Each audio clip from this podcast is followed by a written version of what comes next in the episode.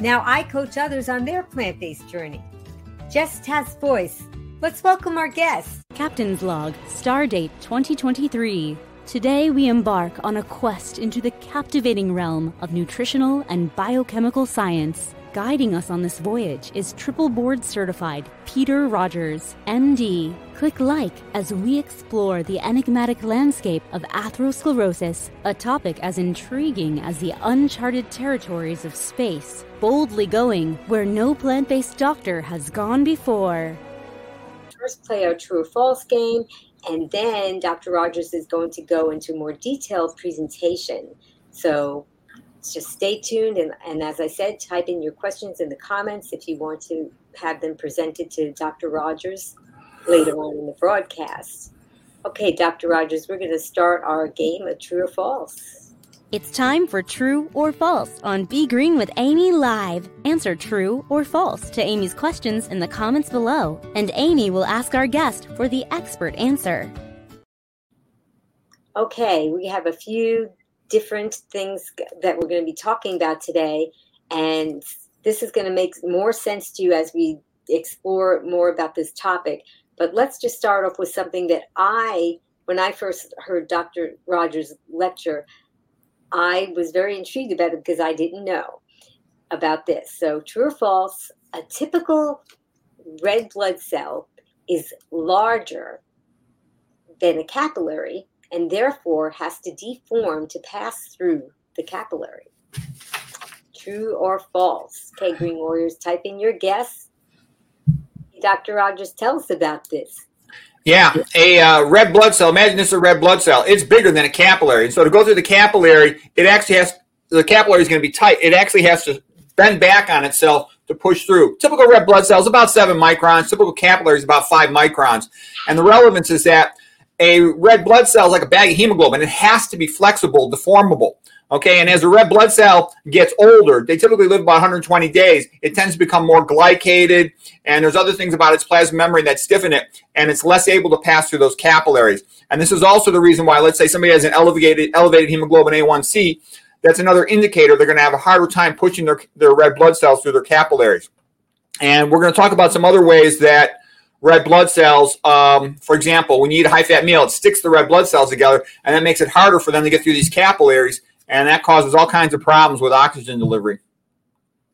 Okay, and more along the lines of that one. Well, let me just say, I think we had okay, we had a couple of people. I'm gonna oh, just get one thing for my chair. Yes, I think we had a couple of people answer. Very good, correct. Okay, and then we're gonna go back to our our next question my fancy backdrop for my chair. I put an old sweatshirt on there. A little contrast. All right. So uh, we're going to go for our next question now. True or false? The thicker the blood, the higher the blood pressure, and the more a, prone a person is to clotting. Okay, Green Warriors, true or false? Dr. Rogers, tell us about that. Oh, yeah. So the thicker the blood, that's called the higher the blood viscosity. And the higher the blood viscosity, the more prone the blood is to clotting. And so I'm going to tell you, first of all, just from the beginning, just so you know, I did a fellowship in vascular interventional radiology with the emphasis on peripheral vascular disease, imaging guided surgery at Harvard. Okay, I've been interested in atherosclerosis, blood vessel disease for a long time, going back to the, the mid 1990s. And I tell you that because I want you to understand that's why I say it with a lot of experience when I tell you all of the conventional medical books on atherosclerosis they're completely wrong they're kind of stupid they're they're just baby talk all right and so the reason why high cholesterol increases atherosclerosis is because it makes the blood more prone to clotting. The LDL cholesterol makes the red blood cells stick together. And here's here's a key point. You want to remember this the rest of your life what I'm about to say to you. Atherosclerosis is a blood clot. Atherosclerosis is a blood clot. And once you understand that, then that will open your ability to understand tons of things about it. But until you get that, nothing's going to make sense, okay? Because you're going to hear all kinds of things. Atherosclerosis is due to inflammation, okay? And we're going to treat it with an inflammation drug. But that's bogus because you can cure it with just um, a low fat diet. You don't need anti inflammation. You don't need antibiotics because other people go, oh, I think atherosclerosis is due to infection. No, no, no. I mean, I'll get into all that later, but but the important point is look at Esselstyn. You know, he got 197 patients in a row, no recurrent events in four years on a low-fat uh, vegan diet, and that's because it's the the fat is the most important thing. So fat makes the red blood cells stick together for two reasons. The chylomicrons themselves will stick the red blood cells together, causing blood sludge. Okay, and then the second thing is that the LDL cholesterol has a positive charge on its surface. So imagine you have two red blood cells. So I'll make these two red blood cells here, these uh, green markers. All right. What happens with an LDL cholesterol? Think of it as this, this yellow thing, like yellow for fat. It sticks them together. I'll show slides once I give my talk, but it overcomes their negative charge. Normally, red blood cells, they both have a negative charge around their outer surface called a zeta potential. That's a negative charge. All right.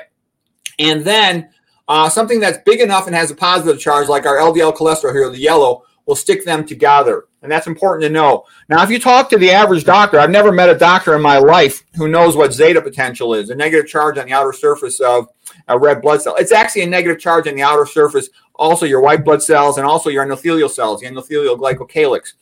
And this is really basic to understanding atherosclerosis. So, what I'm trying to tell you is if you have a doctor friend, if you're a doctor yourself, you're, they're going to find all of this stuff new. And, and that's what I'm trying to say is the conventional literature, it's so far out of date and wrong. It's not even funny. And you can never understand it. And by the way, I, am also a neuroradiologist. I actually trained in neurointerventional imaging guided brain surgery, but I did not go on to continue with that. There's, there's a turf issue in that field. All right, but what I'm trying to say is I look at these things every day, okay? atherosclerosis is a blood clot. You look at a CT angiogram, you can't tell the difference between atherosclerosis and a blood clot. That's because it is a blood clot. Okay, but anyways, we'll get into that more later.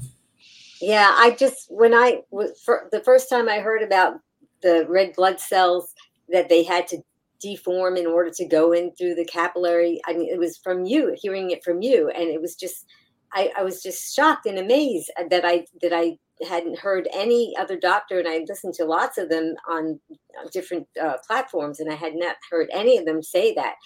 And it, and it's just fascinating also to me that you were explaining about how they have negative charges around them and, and we just really don't think about our because we're walking around and we're not plugged into an outlet but yet you know there's a lot of electricity a lot of a lot of chemicals and things going on in our body. And you know we really have and, and i think it's important to know these things because when you go to reach for a certain food or or to to make a decision about what you're going to expose yourself to you have to think about this delicate balance of of life that is going on inside of your body at a molecular level that we just take for granted. And so i had heard about the endothelial cells uh, from dr esselstyn but he didn't go into the detail that you do about the negative charge. He just said that they, that they um, were, were uh, aligning in there. So just all these things I think are really important to know so that if people are trying to make decisions that they can make the right ones because it, this is all based on science is I guess what I'm trying to say. So let's go on with the next question. True or false, Green Warriors? Oils, high fructose corn syrup, meats, like beef and now chicken's meat too, if you don't know that, and so is pork, fish, alcohol get converted in the liver into fat and leads to elevated LDL cholesterol. Mm. So type in your answer for that question and then go ahead, Dr. Rogers. Yeah, um, I'll tell you, I agree with Nathan Pritikin. Nathan Pritikin wrote this back in the late 1970s. Fat is bad, okay? And what I'm getting at is the body really can't handle that much fat. So you want to keep your dietary intake of fat pretty low. Um, high fructose corn syrup is tricky because it's a six carbon sugar like glucose. But what happens to it is it, when it comes into the liver, it's also metabolized very different than uh, glucose. Glucose goes into your blood, you absorb it from your gut, it goes all over your body. All right.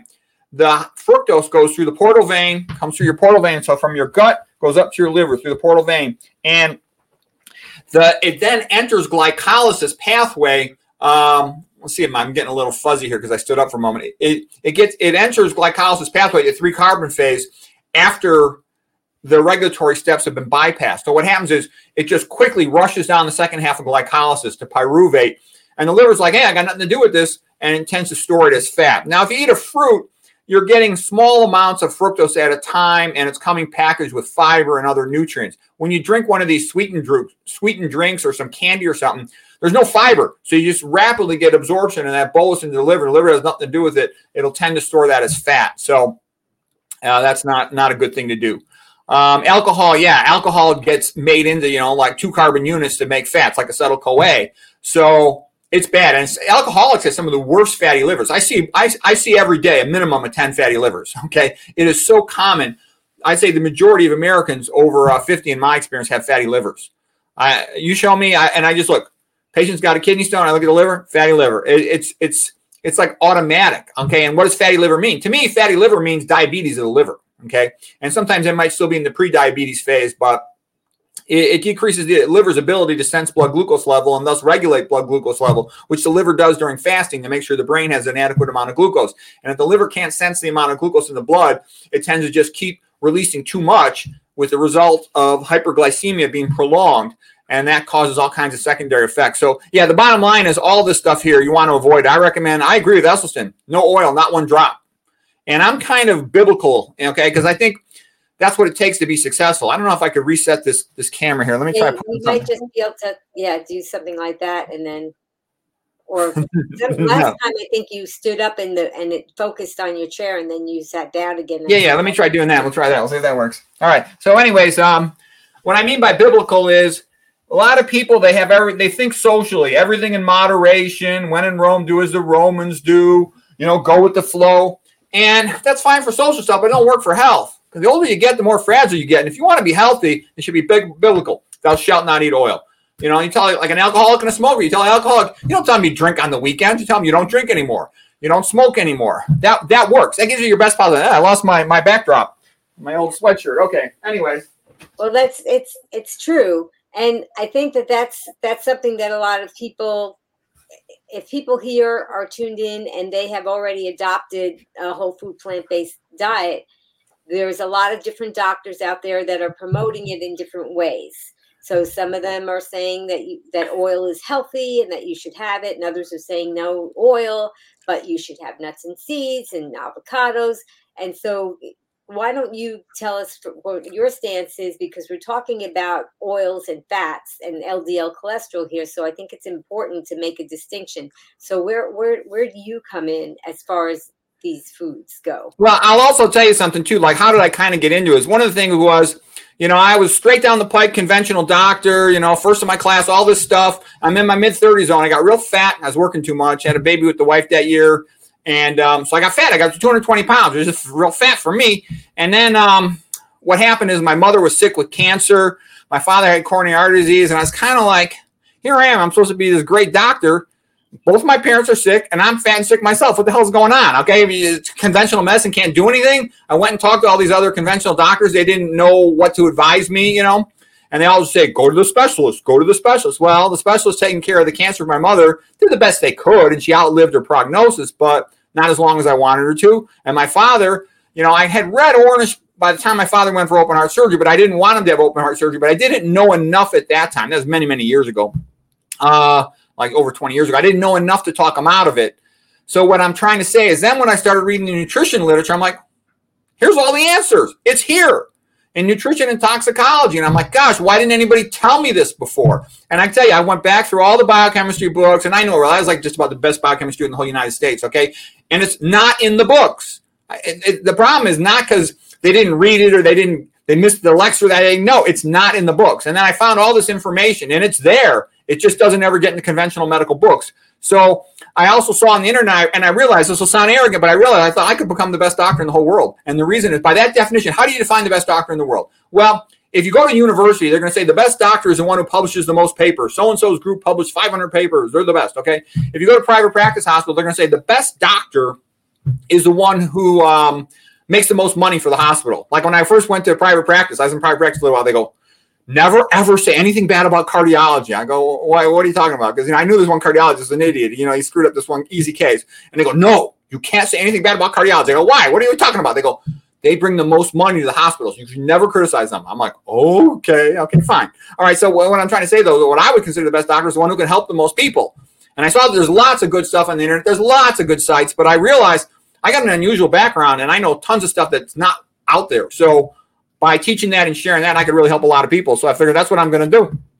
And um, I don't even, you know, I don't even monetize my channel. I, am a Christian, and I just, I just saw it as, what, what else am I going to do? You know, my kids are kind of grown up. My wife works.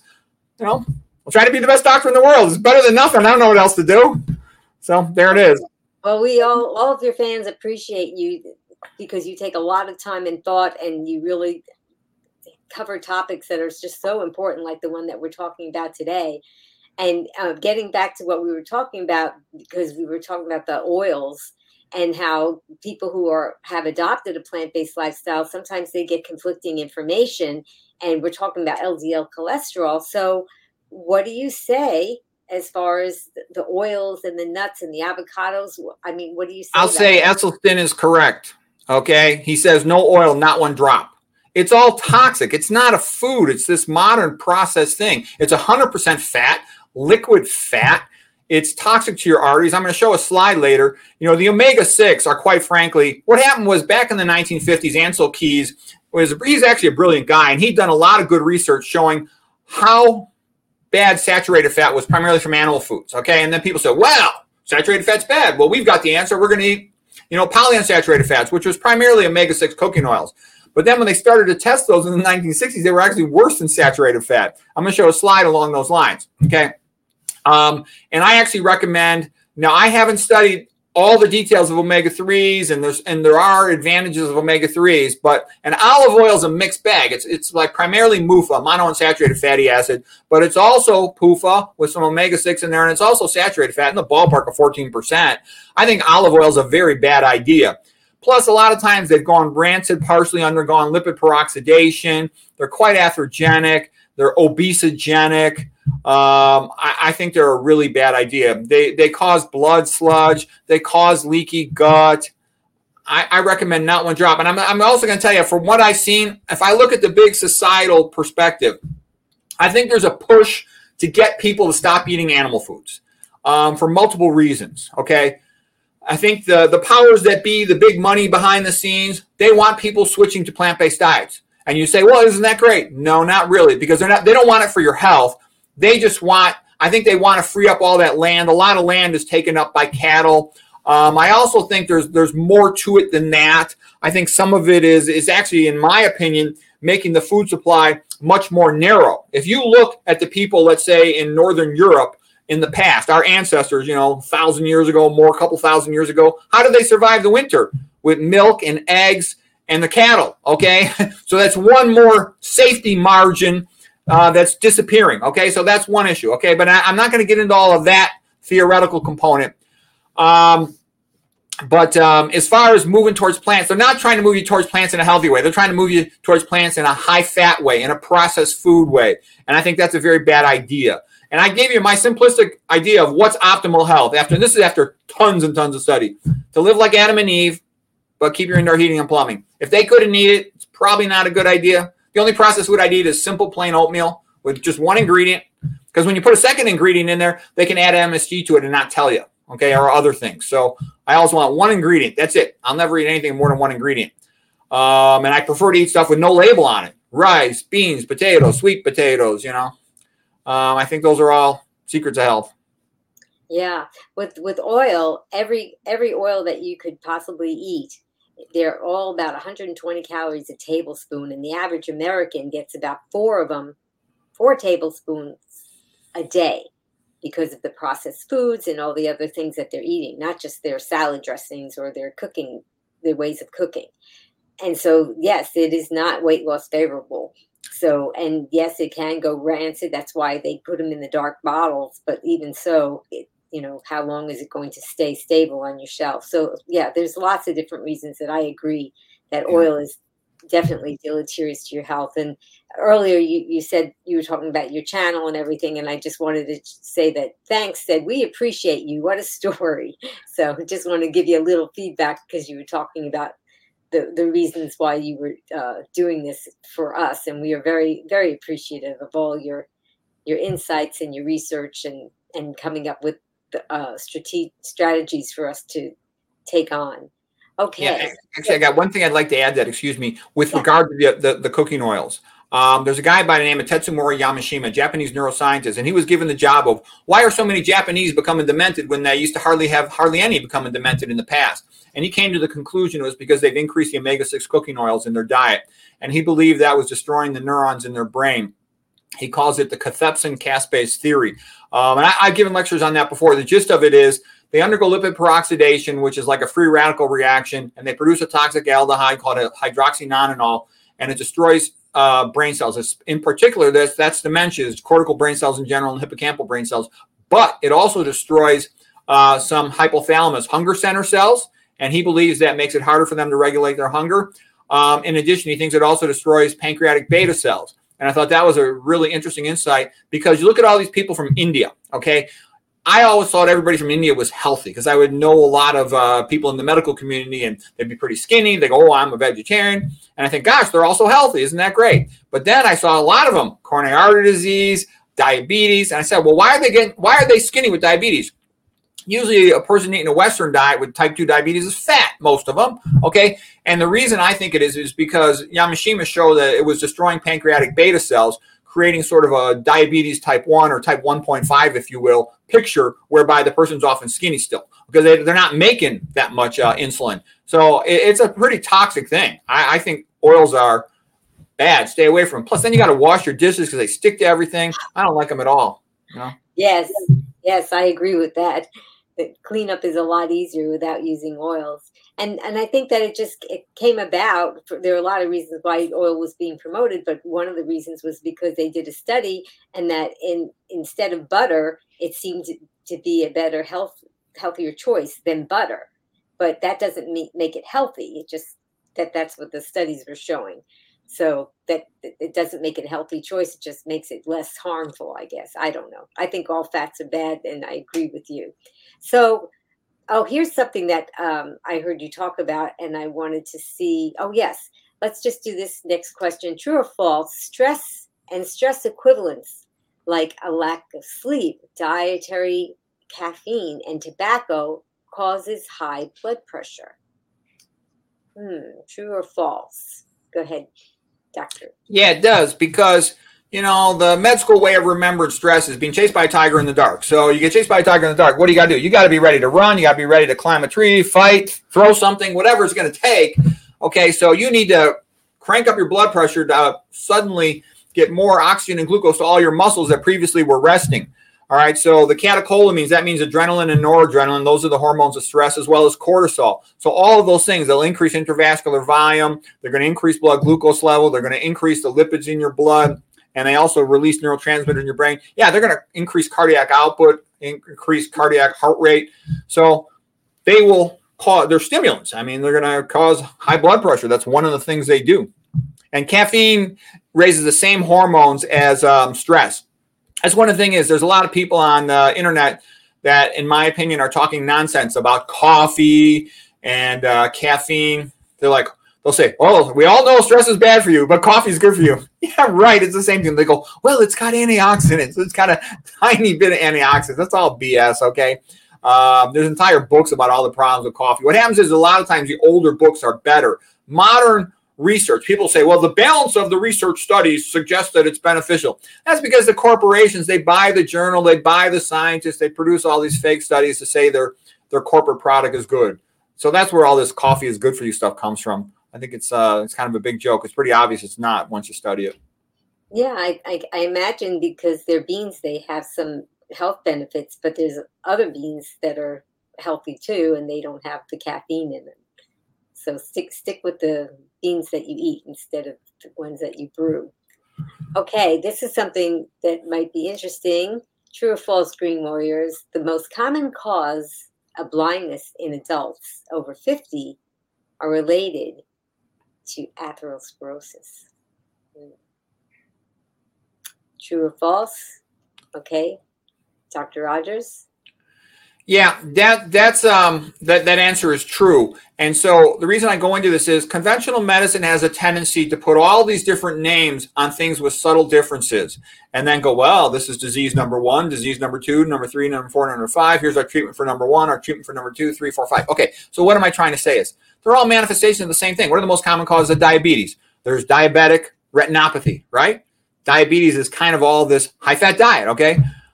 How about another one? Hypertensive retinopathy. Well, it's kind of the same type of diet high fat, high sodium. What's the other one? Age related macular degeneration. It's the same sort of thing. Okay, what's the next one? Glaucoma. What's that associated with? Hypertension. It's all sort of the same thing. Atherosclerosis, retinal artery occlusion. They're all variants on atherosclerosis, like a Bach fugue on the subject of atherosclerosis.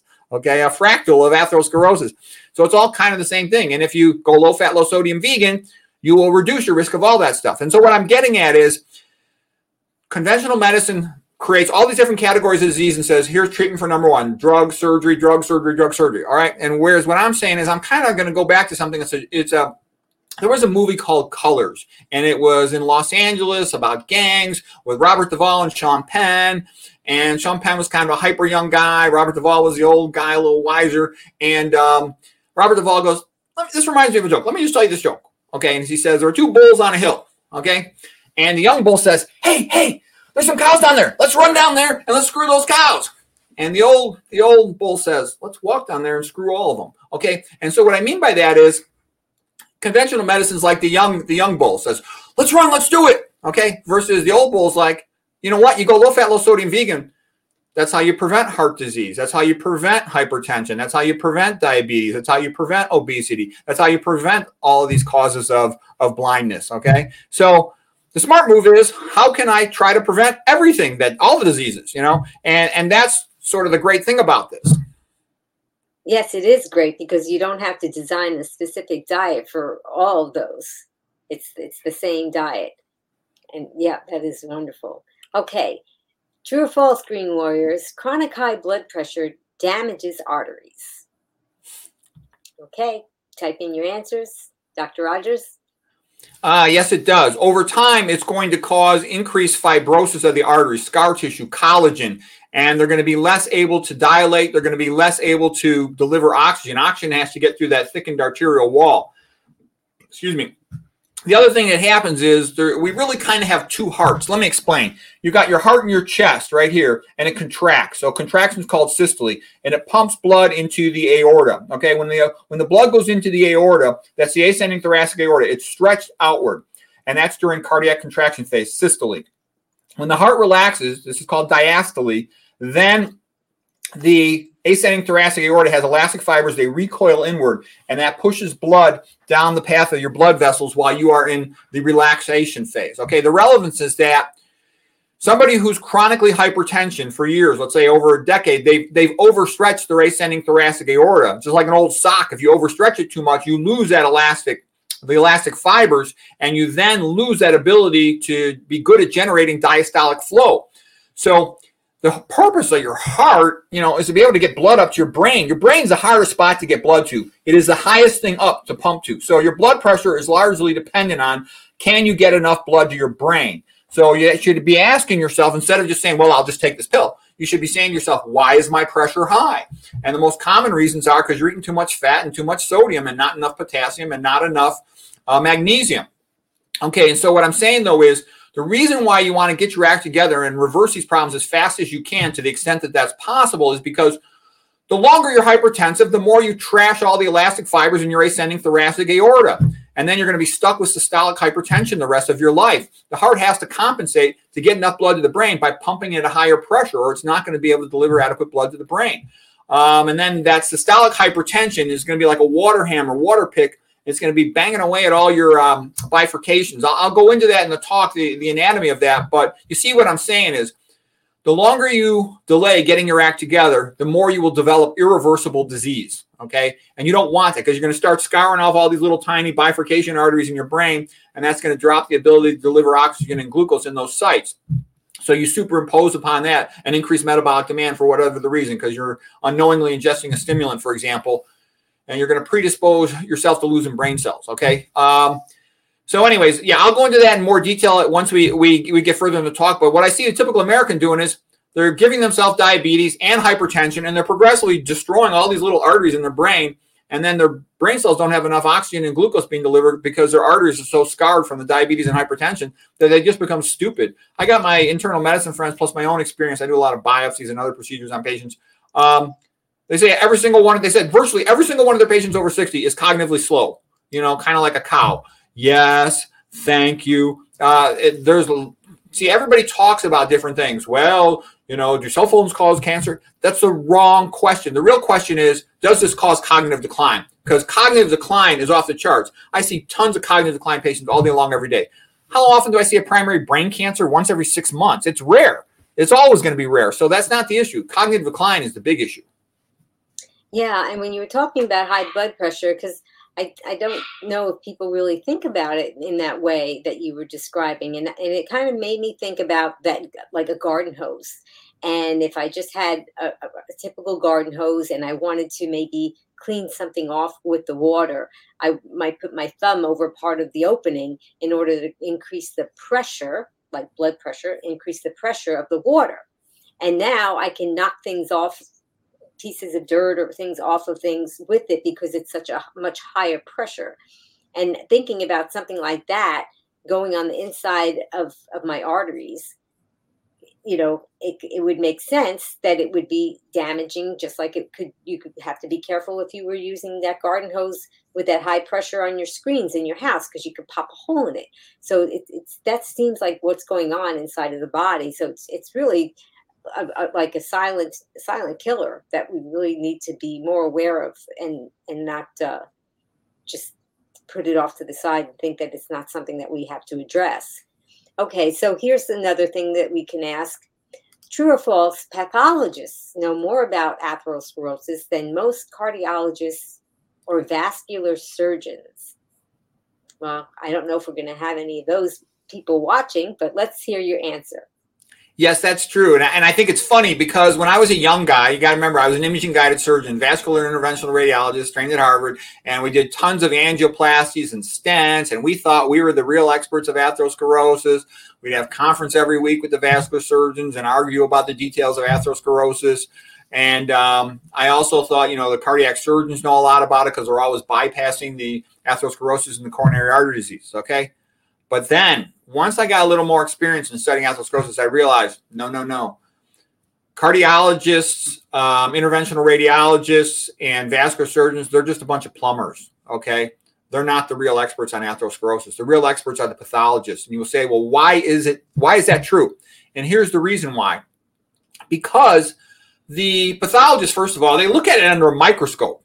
We look at, you know, catheter arteriograms, CT angiograms, MRI angiograms, you know, MRAs but they're looking at a microscope at what it actually is inside the cell. And I later started to look at my CT angiograms more carefully.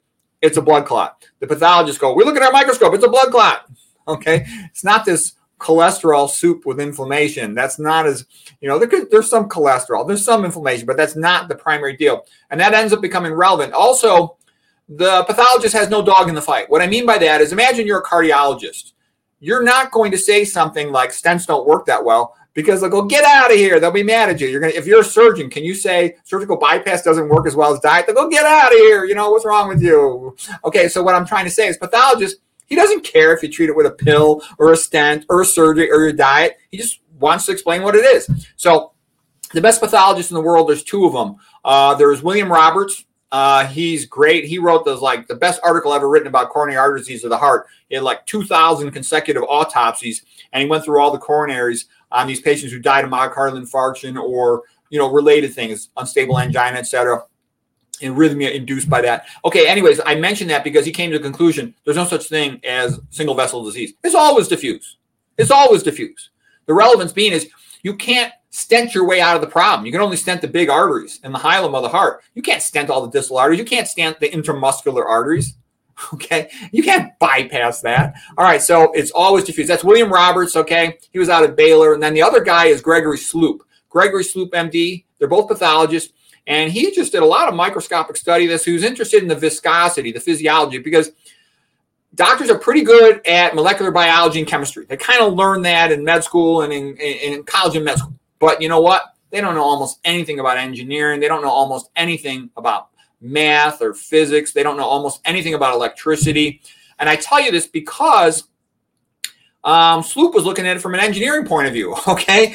If you look at the blood viscosity, the thicker the fluid you pump, the higher the pressure you have to pump to pump a thick fluid for the system. And like you were just mentioning, when the system is constricted, in order to pump the same volume through a constricted system, you have to increase the pressure, which means increase the velocity of the blood flow. There's no way around that. And when you start doing that, you start causing damage to the vessel because it's going to always come into a bifurcation. So let's say this is a bifurcation. It's it's going to hit the, the divider in the middle. And when it bounces off of that, the higher the velocity it hits it with, the more retrograde flow you're going to get, the more turbulent flow you're going to get. And that turbulent and retrograde flow damages the vessels in those segments. So, anyways, Gregory Sloop wrote a fantastic book. It's something like cardiovascular hemopathology and blood viscosity. It's the best book on atherosclerosis.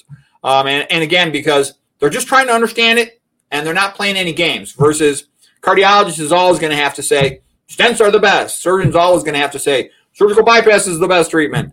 And that clouds what they'll include in their you get it. And then the ones trying to make the pills, they're always looking, well, it's not just cholesterol, it's also inflammation. Why do they do that? So they can sell a drug for inflammation, okay? Make twice as much money. Okay, and, and Esselstyn's already proven all you need is a vegan diet, and so has Ornish has shown that. Plus, there was a bunch of studies before that. Uh, Walter Kempner had 19,000 patients. He showed all these EKGs where he re- reversed the, the abnormal findings of atherosclerosis, the ischemic findings. Okay. That's been shown over and over. And, you know, there's other doctors that had that same experience. They've done this also in animals like Armstrong with chimpanzees.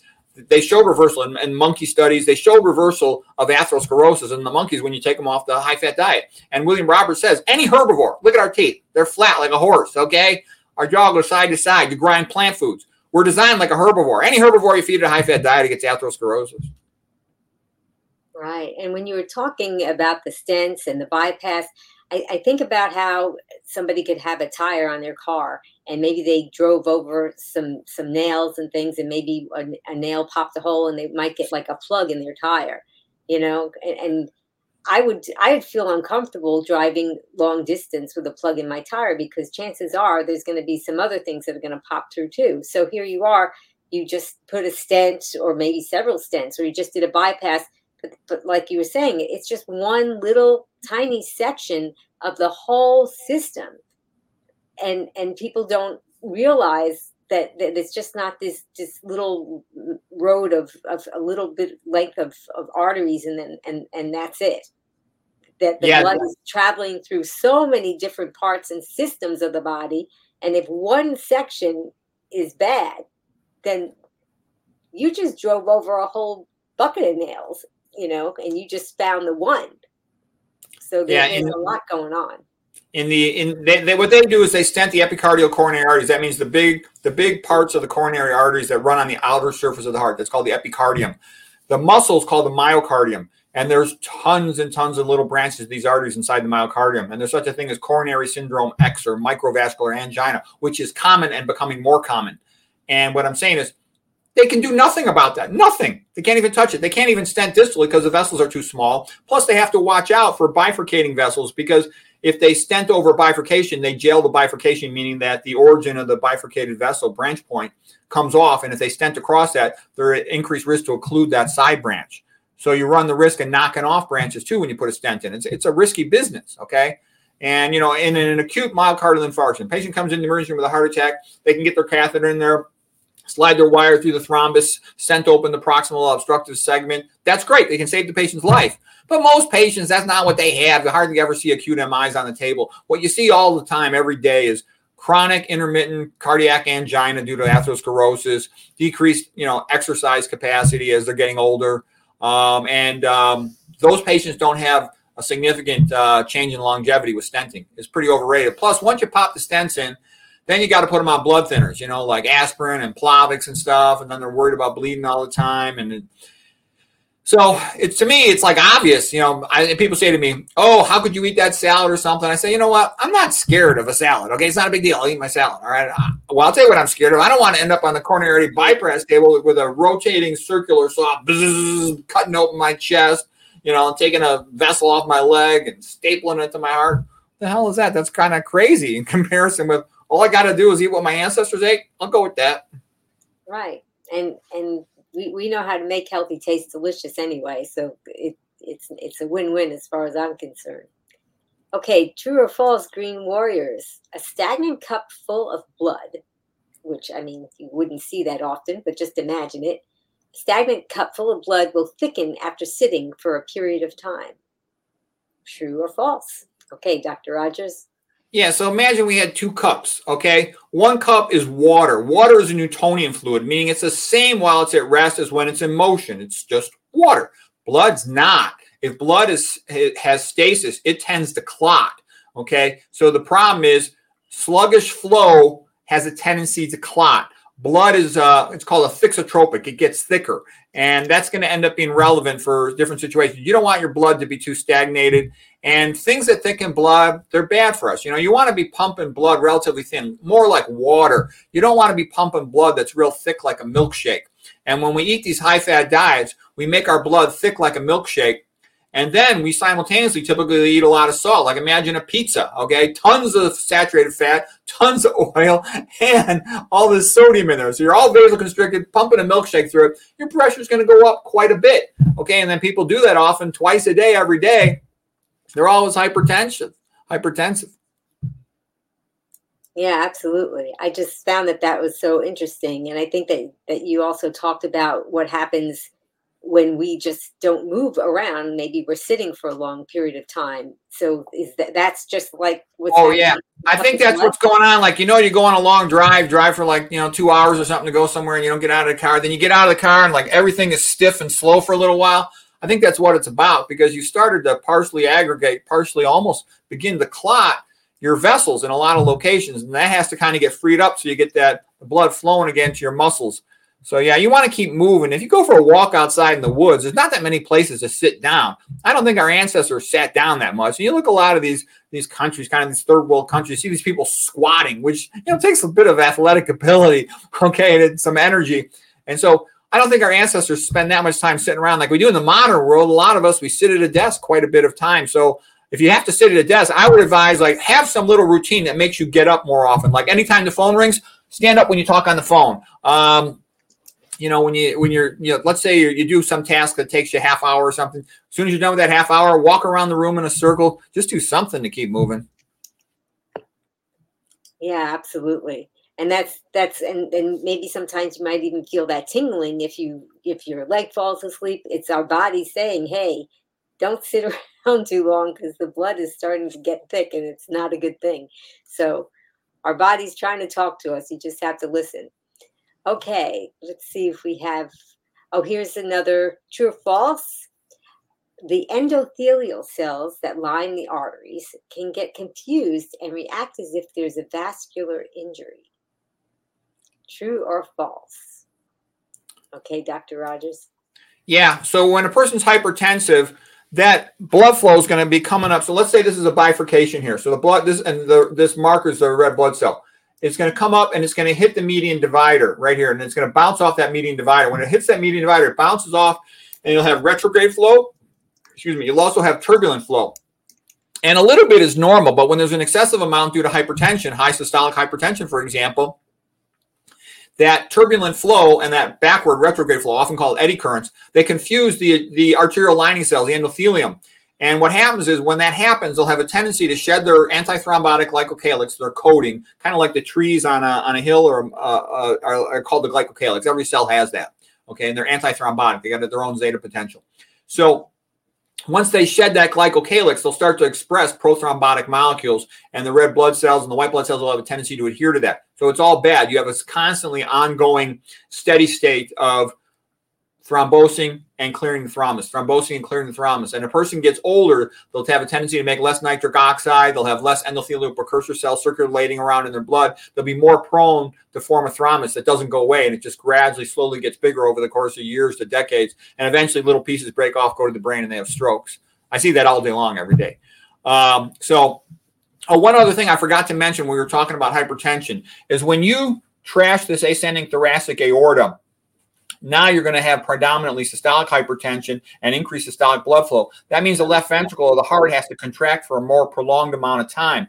When it's contracting a prolonged amount of time, you have less time for filling of the myocardial arteries of the heart. So, what I mean by that is it's during diastole, cardiac relaxation, when you get backflow into the coronary arteries.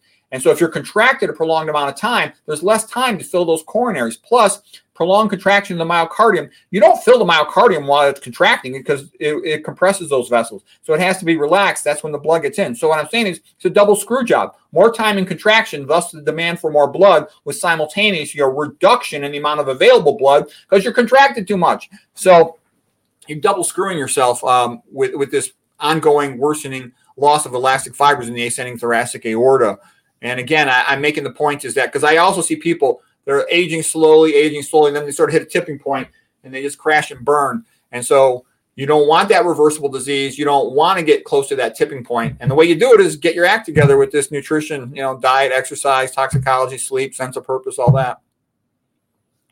Yes, there, there's a lot to it, but it's it's easy once you just start doing it because then you feel better. I think a lot of people who are thinking about adopting a lifestyle, they just don't feel good. So then, then it takes effort to do something. But once you start, it doesn't take very long to when after you change your food that you can actually start to get more motivation and, and more energy and and your brain fog lifts and then it just gets a lot easier to do. So true or false, endothelial cells are the life jacket of the arteries and they produce nitric oxide. True or false, Green Warriors? Okay, Dr. Rogers. Yes, it's true. And I think it's funny because that's like a phrase that Dr. Esselstyn likes to use the life jack of the artery. And actually, you know, I think Esselstyn is great. And I actually went out to the Cleveland Clinic and met with him and I talked to him quite a bit. And um, when I was there, before I knew him, while I was there at one of his his, his uh, courses, all day long lectures, and I'm like, well, what about this? What about this? What he goes, well, we'll talk later. He goes, we'll talk later. We'll talk later. And so afterwards, we had a long conversation. He goes, Pete, he goes, you can't go into all this detail with the audience. He says, you're going to confuse them. They don't need to know all this detail. And I'm kind of laughing because he's got a classic surgeon mentality. People make fun of surgeons that all they care about is results and they don't really give a rat's tail about all the details. And that's the opposite of internal medicine uh, doctor. They tend to be interested in all these details and go blah, blah, blah, blah, blah, blah, blah. And they'll talk on and on for an hour about all these nuance that maybe doesn't even matter at all. Okay. And so the funny thing was, Esselstyn's like, look, if they understand nitric oxide, they'll stick with the diet and they're going to do well.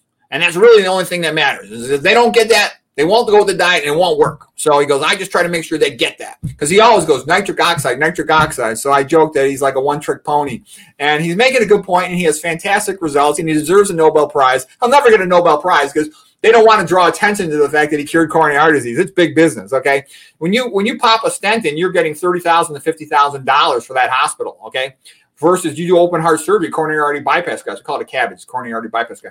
That um, that's 120, 150 thousand dollars for the hospital with the cardiac rehab, the prolonged hospital stay, the ventilator, everything that goes with it, ICU.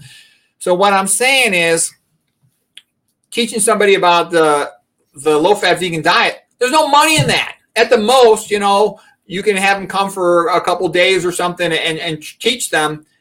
And you're not going to get hardly anything. And that's also why I'll just say it quite frankly, I'm a Christian and I believe you have to have Christian ethics. You don't have to be a Christian, but you have to have Christian ethics where you value the individual. You have to have a sense of humans are created in the image of God. They're partly divine, part beast. Therefore, I will do what is right by them. They deserve that I do right by them. Because if you don't have that, who is going to give up $150,000 unless they have a sense that the value of this individual is so high that it outweighs my own personal financial concern. And in my opinion, I think that's why medicine is such a big mess and a disaster nowadays, is because you don't get money for helping a person. You get money for selling them drugs or for operating on them. All right. So I believe you have to have this ethical foundation in order to produce uh, practice optimal medicine. And people try to pretend, oh, we've got, you know, the highest technology and all this stuff. And what I'm trying to say is it's the simple stuff that makes people the healthiest for most of the problems. Yes, there are times when you need a fancy transplant surgery. That's all well and great. But what I see within the internal workings of medicine on a daily basis is most people, if you said to me, 60 year old guy, that to me means 60 year old guy with coronary artery disease. He's got lots of atherosclerosis. He's hypertensive. He's diabetic, and he's got a whole bunch of other problems. I don't even need to look in the chart. It is a safe assumption for an American patient that he has all these things. And so, what I'm saying is, you're never going to have great healthy population and great medical care unless you have that. And I realize it's probably not even going to go that way. Well, that's why we've got the internet. And I actually think, you know, you can learn more as a health coach in a week of studying these lectures and videos than you could learn in four years of college, four years of medical school, four years of residency, because they're never going to teach them this stuff. They're only going to learn drugs and surgery, drugs and surgery, because that's where the money is. Yeah, and that's why we're so grateful for all that you do and contribute to this lifestyle and to this way of life because we need to know we we are our only advocates we can't if if we get into a car accident or something like that then there's definitely a place for the emergency room and the, and these doctors that they can do some really wonderful things when when it's needed. But as far as these lifestyle diseases like what we're talking about today it's up to us. And it's up to us to get the right information. And even if we get the right information and we present it to our conventional doctor he may not agree because as you say they they don't have that information presented to them in the yeah, I would say that you know conventional doctors they want the patients to do well, but the reality is they're ignorant. But they've been trained to think that conventional medicine is the real standard, and everything else is BS. All this nutrition is BS, supplements is BS, chiropractic is BS. Everything except them is BS. That's how they're trained to think. So they come through all their training and they think that they're the hot stuff, and they they treat the patients with all the drugs, follow all the guidelines. But it takes about 10, 15 years, and they're like, how come nobody gets better? What's the cure rate for diabetes with pills? Zero. What's the cure rate for hypertension with a pill? Zero. Never. Okay. What's the cure rate for cholesterol with a pill? Zero. No one ever is cured. Zero cure rate. So I mean, it's, it's, a joke. Can you imagine you had a sports team, you name whatever sport, the team always loses. We always lose. We're the best. Okay. Look at the vegan community. They cure hypertension all day long, diabetes all day long, obesity all day long, routinely. Okay. So the doctors start becoming a little sad. You see a lot of doctors look kind of sad. They're, they're sad because their clinic is working their tail off trying to get more money out of them. Okay. And imagine if a doctor tried to practice plant based medicine in a, in a typical medicine clinic. What would happen? There'd be somebody who runs that clinic and they go, you know, Bill, the other doctors are seeing 30 patients a day. You're only seeing 10 patients a day. You talk too much. You're talking too damn much. You're not pulling your weight. You're going to have to start seeing 30 patients a day, or we're going to have to let you go. Okay, so he has to practice the same as everybody else, which is okay, your cholesterol's high, take this pill. Your pressure's high, take this pill. Because if they don't do that, they're going to get fired. Plus, you're in the safe zone. As long as you follow the guidelines, it doesn't matter what happened to the patient. The patient, in a sense, is irrelevant. Okay. If you follow the guidelines, if the patient dies tomorrow, it doesn't matter. You can't be sued. Okay. But if you don't follow the guidelines, let's say you tell the patient to follow the vegan diet, they don't follow the diet, they have a coronary event or something, they go, hey, why didn't you prescribe the statin? Why didn't you prescribe this antihypertension? You have not followed the standard of care. That's unacceptable. So they they kind of have to stay safe for themselves and to make money and to get done fast. They have to go with conventional. It's just designed that way, um, and that's why you know it can't fix itself, and it never will because the the way it works is in the big Ivy League places, the fancy medical centers, the docs need to get research and publish if they're going to get promoted. Okay. So they have to do what the money wants. And the big money comes from Big Pharma. Big Pharma says, prescribe these drugs. Okay. And if they piss off Big Pharma, they write in their study all these drugs doesn't work. Well, bye bye. No more grants for that for that researcher. Okay, so they have to play ball with big pharma, and they have to play ball with the insurance companies. This is how things are built. They'll pay you to prescribe a drug. They'll pay you to do a surgery, a procedure, a colonoscopy, whatever. They won't pay you to have a conversation and teach. So you're not going to get paid. And, and they're the ones running the show. They got the money, they got the purse strings. So that's just how it's going to be. And so I don't think it's, I don't see it ever changing. I think the only thing is this alternative option of going on the internet and listening to, you know, the persons who got experience with it, you know, explaining things. Right. And you're not trying to sell, sell a pr- procedure or a drug. So that's you're just doing the research and trying to get the word out there and that's what we need to do just advocate for ourselves and our loved ones and get the information. Okay so here's another true or false. Potassium and magnesium found in vegetables and fruits are vasodilators which keep arteries open for optimal blood flow.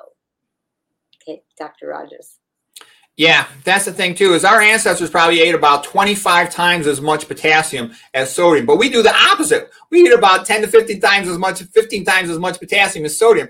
We're messing everything up. And this gets into the physiology of the individual cell. An individual cell, like let's say this is a cell, the circle here, it has to maintain ionic gradients across its plasma membrane. Okay, and it'll typically have a negative internal charge, let's say negative 65 millivolts, and there'll be a gradient of uh, sodium outside the cell to inside the cell. It'll typically be 10 times higher outside the cell than inside the cell. And that's what a battery is, you know, separation of charge across a membrane, okay? And then the flow of current is the movement of ions, charged particles. Sodium is plus one, potassium is plus one, magnesium is plus two. Okay, but the relevance is when you eat the wrong diet, meaning this typical modern high sodium diet, low in potassium diet, you mess up your each all of your cellular ionic gradients. As a matter of fact, the net result is you, you dissipate those gradients. You'll tend to accumulate sodium inside the cell. When you eat that sodium, your body has to man, has to balance all of its cations, positively charged ions. So when you eat more sodium, you'll actually urinate out more of your potassium. So you start being overloaded with sodium. And then what happens is you dissipate your plasma membrane gradient where you lose that 10 to 1 concentration. And once you lose that, you're less able to couple secondary pumps to that gradient. So what I'm not getting at, the main thing to pump out calcium is something called a knockout exchanger, the sodium calcium exchanger. Natrium means calcium in Latin. Okay, so it's going to be Na. That's the symbol for it. Potassium is kalium. Okay, that's why y'all see the K for potassium, the symbol of it. Okay, so when you dissipate that gradient, you're less able to pump calcium out of the cell. You accumulate calcium inside your vascular smooth muscle cells and your arteries. So what am I trying to say is calcium's like a light switch on and off, okay? And when you have high calcium, your vascular smooth muscle in the lining of your arteries, it stays high. So that muscle stays contracted, it stays clamped down. So people eating these high sodium diets, they're staying clamped down because the high dietary sodium leads to high intracellular cytoplasm concentration of calcium. Um, so it's not a smart thing to do. And once you contract the vascular smooth muscle cell, it'll stay contracted for a prolonged amount of time. So they'll spend, you know, their whole day in a contracted phase of being hypertensive. You know, it's not good. Yes, that's very good information that you're sharing, and we definitely appreciate it. There's a lot, lot to it, and like I said earlier, you were talking about the negative charges around the red blood cells and in the endothelial lining. And here again, you know, and I, I did this on a presentation once where I showed uh, a plant with roots and it went down into the soil. And then I showed a digestive tract. And really, if you look at the digestive tract and a, and a root of a plant, the digestive tract is like a root of a plant turned inside out. So for the root of the plant, you have all these little hair like roots villi coming out and they're absorbing things from the soil magnesium or whatever is in there and in the digestive tract those hairs like structures are on the inside and they're trying to absorb these nutrients that are vital to our existence and and that is something that we're we're lacking is is the magnesium and the potassium and it's not not that we we're lacking a pill though right yeah, yeah. It's, you know, we're made to survive on the diet from nature. And you go to all these blue zones where, you know, like Dan Buettner's National Geographic Blue Zones, all these people, other than the Seventh day Adventists in Los Angeles, they live in, you know, some backward, remote place. They don't have all the fancy pills or fancy supplements or any of this fancy stuff. They're sort of very, you know, sort of primitive, rural and stuff. Um, and that's what makes people healthy. That's what we're designed for. And it has to be that way, or humans wouldn't have survived this long on this planet. Uh, so, and magnesium, by the way, is two plus on its charge. And magnesium has a job, it holds together ATPs. So let's say you have an ATP molecule, all right, and you got these phosphates. Uh, you got these two phosphates right here, and they both have these negative charges on them. These phosphates want to bounce off of the ATP. ATP is adenosine triphosphate. It's the energy currency of the cell. An ATP molecule is like a $20 bill. So what I'm trying to say is the Magnesium, imagine it's like this blue thing here. Its positive charge holds holds these um, holds these phosphates next to each other so they don't pop off.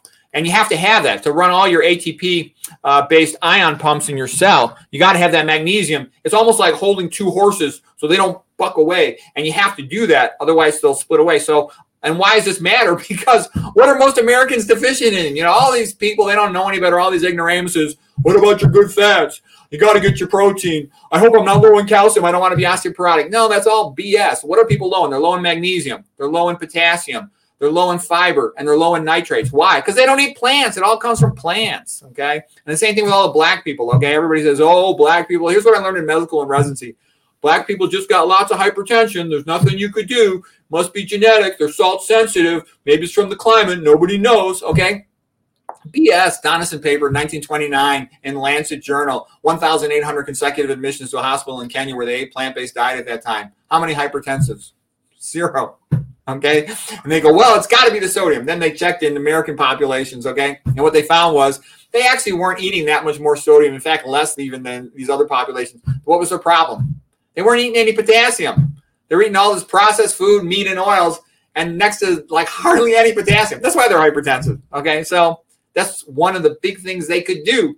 Anybody could do to uh, to fix their hypertension, and it's pretty relevant because I see tons of them die from it. Okay, you walk into a dialysis unit, you'll see tons and tons of hypertension related disease putting people in kidney failure on dialysis, which is no fun. You sit there for five hours, three times a week, getting dialyzed, and you feel lousy the whole rest of the day. So that's the big secret potassium. And by the way, you know, who's the guy who did the most work to figure this out? It was a guy by the name of uh, Richard Moore, MD, PhD. He devoted his whole life to researching hypertension and the ion pumps. He wrote a fantastic book called The High Blood Pressure Solution. It's a masterpiece. It's one of my all-time top let's say my top 40 uh, medical books I've ever read in my life. It's, it's a fantastic book. Yeah, and just to let you know, Green Warriors, oftentimes people think, oh, potassium, so I just need to eat a lot of bananas. That's not the case. It, men, much of the plant food is rich in potassium, and much of the plant food has more potassium than bananas. Uh, sweet potatoes and spinach and watermelon, uh, beans, legumes, tomato paste, butternut squash. They they all have potassium in them. Swiss chard, the beets even. We were talking about that before we went on air, and pomegranate. So there's a lot of places to get potassium, and so it's not just for bananas. So don't don't confuse that. Okay, here's another one that uh, is interesting. True or false? Green Warriors. Overtreated hypertension can result in a stroke. Okay, Dr. Rogers. Yeah, so that's the thing too. Like I said, you want to get your act together the sooner the better because the longer you wait around, the more irreversible disease you have, and the more fragile your body gets, and the more vulnerable you are to a major complication. So basically, the main point of having your, your blood pressure is to get it to the top of your head because you got to get got brains right underneath your skull there. All right. So what happens though is people then have a tendency to try to treat treat hypertension based on guidelines excuse me, they take a pill that'll drop your pressure. Well, guess what? You drop that pressure, you're dropping pressure to your brain. Okay. You don't want your pressure systolics over 160 because you might, you know, pop a blood vessel, have an intracranial bleed. But I can tell you, I hardly ever see a big intracranial bleed. I only see a big intracranial bleed, you know, once every three months or something, four months. What I sometimes see little hemorrhagic lacunar infarctions. I'll see those like every other day. I see micro bleeds, uh, hypertension related microbleeds. Yeah, I see those every day. Okay, but what am I getting at? Um, think about it. If you overtreat your hypertension and drop your pressure so low, you're not getting that much blood up to the top of your brain. And that's where I see all the silent strokes. Okay. Because the deep white matter, periventricular white matter, it doesn't have good collateral blood flow. There's a ventricular strides come off the middle cerebral artery going up, and then off the MCA coming up over the convexities. There's the penetrating arteries, convexity arteries. And the deep white matter, so deep in the center of the brain, it doesn't have very good blood supply. We're not humans didn't traditionally get atherosclerosis. Okay, so what I'm saying is if you overtreat this hypertension, say, oh, we've got to get your pressure down below 130. Well, guess what? If it was 170 the last couple of months and now you drop it that fast, that low, you might stroke out some of that brain. I see I see hundreds of uh, silent strokes every day. And a silent stroke might not even have any symptomatic manifestations. They might not have any problems moving their arms or legs. But what happens is the more of these that people have, the more cognitively slow they get, and the more debilitated they become over time, the more likely they are to become demented. Uh, so yes, overtreated hypertension, I think, is a very common cause of stroke. So you got to be careful about it. You know, you don't want to. I'm not going to get into all the details of treating hypertension right at this moment. That's a big subject. But what I'm saying is, the smart move is fix as much of the problem as you can with diet, lifestyle, exercise, and then if you have to take a pill after that, take your pill. But what the average dummy does is they just treat it from the start with pills and don't do anything different. Eat the same diet, have the same lifestyle, sleep, exercise patterns. That's not a smart thing to do. Right. And what we should say here is that if anyone who is watching and they're thinking about adopting a plant based lifestyle without the sugar, oil, and salt, if you are on this hypertension medication, you really should be careful, right? Couldn't you become dangerously over medicated? Oh yeah, you got to talk. You got to excuse me. Yeah you got to talk to your doctor to titrate all your medicines. If you're on if you got high blood pressure diabetes because once you go plant-based you usually don't need those medicines very much and you're going to be over treating yourself. You're going to drop your pressure too low you're going to pass out or something okay? Same thing with your blood glucose. You, are not going to need probably as much medicine. You're going to become hypoglycemic. It's dangerous. Also could affect if you're on blood thinners. If you're on coumadin for example eating all these plant foods could change you know your vitamin k status so to speak and you'll you'll need to change your doses. So work with your doctor titrate your dosages go a little more gradual if you're already taking pills for hypertension, diabetes, or anticoagulation. Yeah, but that's how effective it is. So it, it you you would see results very quickly within days. You might see a change in, in your levels. So just go ahead and, and work with your doctor. Okay, so let's see. I think well, Sherry Ann had asked about potassium rich foods because and that's what why I was going over earlier and I don't know if she was here when we talked about it. She wanted to know what food should we be eating rich in potassium. Yeah, as long as you eat plants, the way I think of it is P for plants, P for potassium. There's tons of potassium in plant foods. Some of them, there's a hundred times more potassium than sodium. We're made to our kidneys to excrete. Uh, also, if you're in kidney failure, almost on dialysis, then you got to be careful because you might not be able to excrete potassium so effectively. But for other persons with intact kidneys, uh, we excrete it just fine. We're designed to excrete it. We're actually designed to hang on to sodium. And so the point I'm saying is you'll be amazed. Start looking at the labels of your food, or just go on the computer and type in how much potassium in the common foods you eat, and you'll see that it's it's way high. Like it's pretty typical to be 100 times more than. the. and as long as you keep it at least 10 to 1, 10 times more potassium than uh, sodium, uh, you'll probably have pretty good uh, blood pressure. I mean, again, if you've already got a lot of baseline damage from chronic hypertension, it's going to take more effort to improve your blood pressure. But what I'm saying is, if you eat plant based, you should be 100% plant based you'll be you'll be getting plenty of potassium. Right, and that's the beauty of this lifestyle. If you just eat a variety of plants and you and and you're eliminating the added salt because the plants have naturally have sodium in them, so you're not going to be without salt. You'll just have the amount that your body needs. And if you do that, you won't have to be counting calories or measuring portions or weighing things or wondering, am I getting enough protein? Am I getting enough potassium? It's all just going to balance out in your body as long as you eat these foods that are that are plant based, fruits and vegetables and beans and and uh, rice and things like that. You'll you'll be fine. Okay, when it comes to health, you basically have two choices. If you go down the, the standard American path, what most people do, you keep eating meat and processed food, you're basically you're screwed. Okay, you're going to get drugged like crazy because there's drugs for everything. And let's say you have a fat 55 year old walks into a doc's office. Okay, they're going to take a pill for hypertension, a pill for high cholesterol, they're going to have a pill for their impotence, a pill for their prediabetes, um, and it's just going to keep on accumulating. And you're going to have to keep coming back for follow ups, check their lab, check for complications of a pill, take a pill for the complication of a pill. And eventually that's not going to work. Then they're going to go for procedures. You know, they're going to have polyps in their colon. They're going to go chop off the polyp. They're going to end up getting stented and cabbage, et cetera, et cetera. Die young, broke. Okay. All right, now here's what the smart path is become a low fat, low sodium vegan. Also, learn about avoiding toxins. That's kind of a talk for another day toxicology. And what's going to happen? Your Johnson's going to work a lot longer, most likely. And, you know, I'm 60 years old. I don't take any pills. Uh, my cognition's just fine. My physical strength and endurance are just fine. And so are other low fat vegans typically. And you probably lived around 90 on average. Um, depending on how early you start. You know, if you get your act together when you're 50, you'll be better off if you had gotten your act together when you were 30, but you know, the sooner the better. Okay, here's two different patterns of atherosclerosis. A typical Westerner eating the high fat diets, a lot of saturated fat and animal foods, they'll tend to get atherosclerosis at the carotid artery bifurcation. Here's the common carotid artery. Here's the external carotid goes to the face. Here's the internal carotid artery goes to the brain. The blood bounces off this median divider here, and you'll tend to form atherosclerotic plaques right here on this far wall persons who are hypertensive, and this is like common, let's say in the Japanese 1970s, they were eating tons of sodium, like 12 grams a day or more. We really only need to be eating like, you know, 200 to 500. Um, anyways, um, they would get intracranial atherosclerosis from their hypertension. So that's sometimes called the Asian pattern of atherosclerosis. This is sometimes called the Western pattern of atherosclerosis. All right, well, this is something I kind of joke about, you know, the normal distribution, like an IQ distribution uh, for people's health And this is a typical American population. They're fat and sick, completely ignorant. You ask them what you eat, and they're like, "Oh, I eat a lot of chicken and fish and olive oil, real healthy." The reason everybody in my family has atherosclerosis is just genetic. Yeah, right. It's because you all eat the same thing. Here's a typical doctor. Typical doctors think that a healthy diet means eating the Mediterranean diet, which is also quite ignorant because they haven't studied it. They just copied what they heard somebody else say. And if you think about the Mediterranean diet, it's so obviously stupid, it's not even funny. They'll eat chicken, they'll eat fish, they'll eat other fat foods, they'll eat olive oil, they'll eat alcohol. It almost doesn't forbid practically anything. It's it's a chump diet.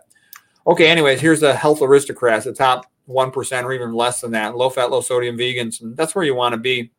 And you have to accept the fact that there's going to be a little bit of peer pressure, especially in the beginning, because people think it's strange. You know, why are you eating that way? I don't know anyone who eats that way. Well, the advantage is you're healthy. And I, I made the joke about the, the bulls already. Okay, so here's the dietary pattern. Standard American diet, high especially in saturated fat, moderately in sodium, tons of myocardial infarction, most common cause of death. It's also very high in cancer. You know, the same things that cause myocardial infarction, they also increase the risk of cancer. And because ischemia, lack of blood, lack of oxygen delivery to tissue, can push somebody over into a Warburg effect, whereby a cell is transformed into functioning like an anaerobic bacteria. Okay, um, what else? The East Asian diet, like let's say Japan, Korea, China, where they eat tons of rice, but they're also eating tons of sodium typically. Um, they would get a lot of hypertension, hypertension related strokes. They did some good things in terms of compensating with a lot of fruits and vegetables. So they were relatively healthy, all things considered. The healthiest version of that East Asian pattern would be like the Okinawans who were eating tons of sweet potatoes back in the day when they were healthy. Okay, the South Asian diet, like in India, you know, again, a lot of them are pretty thin, but a lot of them are not that healthy. They got a lot of coronary artery disease, and I think it's because they eat way too much fried food. I have a lot of Indian doctor friends, and I've talked to them about this in some detail. So that's the big secret of why they're not as healthy as they look because of all that fried food. So if they ought to, that's the biggest thing they got to reach. They also eat some saturated fat in the form of dairy, like that ghee butter. Okay, but anyways, what's the point? Low fat, low sodium vegan. You have a low risk of all this stuff. That's what you want to do. And again, you talk to the typical ignorant person and they give you an attitude. Oh, I don't want to miss out on the pleasure in life. I love my ice cream. I love steak, all this stuff. You're trying to take all my fun away from me, my happiness away from me. And when I tell them, you know, you can do what you want, but the proper attitude is an attitude of gratitude. Instead of going into this inevitable disaster, you have a way to escape the common diseases of chronic uh, sickness and aging in the Western type of society. And so you should have an attitude of gratitude. Thank God, all I got to do is eat this diet and I don't have to plug up my Johnson, my coronaries, my carotids. What a great deal. I'll do it. I'll do it. Thank you. Okay, if you want to, the other thing too is a lot of people say, well, I hear contradictory information. You know, so and so doctor on the internet says that paleo, keto, carnivore, low carb is the best, and that guy looks really good. That lady looks really good. I want to look like them. So, the average people, I think, a lot of times don't pay much attention to the scientific details of what's being talked about. And, you know, big food, they know that they want to keep their business. These companies have billion dollar budgets, okay? So they get these good looking people, usually about 40 years of age, and the public watches them. They go, gee, that guy, that gal looks good. I want to look like them. I'm going to do paleo keto. And what I'm saying is the way to figure out these contradictions is look at epidemiology, look at these populations. So in northern Mexico, you got this population called Tarahumara, it means like fleet runner, Sierra Madre Mountains and Copper Canyon specifically. And they were, by the way, combined with the Pima population in the past. Mexican American War was 1848. The Pima got absorbed into Arizona, and they now eat the standard American diet. Okay. Both of them used to be real healthy. I've seen pictures of the Pima back in the 1800s and the Tarahumara together. They look the same. Now, though, the, the Tarahumara, they can run 100 miles in two days. They've kept their old ways. They eat lots of corn. They'll eat some beans. They eat local greens. They eat squash. Versus the uh, Pima, they're like some of the sickest people in the world obesity off the charts, diabetes diabetes off the charts, hypertension, gallstones. They're a health disaster. Okay. And it's always the same story. So here's a Tarahumara. Every guy in town, not just the fast guy running 100 miles in two days. Uh, Nathan Pritikin patterned his diet after the Tarahumara. He was so impressed by them. And a lot of famous people have gone out and visited him and run with them. Ultra marathoners, for example. Ruth Heidrich went out and ran with them. Okay. A guy wrote a book about him. Okay. I think one of the books was called Born to Run or something. Um, and then the other thing about them is, uh, let's see what else. Here's the Pima. The Pima are just like typical Westerners: open heart surgery, gallbladder surgery, appendectomy, sigmoid resection for diverticulitis, below-knee amputation for diabetes. You know, train wrecks. Oops. Okay, and it's the same. It's the same wherever you go. All these. Oh, I'm trying to. I'm trying to stay on it. Okay, I think let me go back. Oh, all I got to do is hit my arrows. Okay, so here it is. They're the Yanomamo. They live in the Amazon jungle on the border of Venezuela and Brazil. They eat their old plant plant-based diets. These plant-based populations, they don't ever get hypertensive. They got the same blood pressure as a teenager. They got the same blood pressure when they're in their uh, 70s. Okay. And there's a whole bunch. Oh, I could show you Finland. I could show you Karelia when they look, drop the fat content in their diet. I could show you what happened in Norway. I could show you the Papua New Guinea. I could show you the migration patterns of the Japanese to Hawaii, becoming more Americanized, and then even more so when they move to California. And then eventually they pick up all the diets of the Americanized population if they follow their diet. It's not genetic.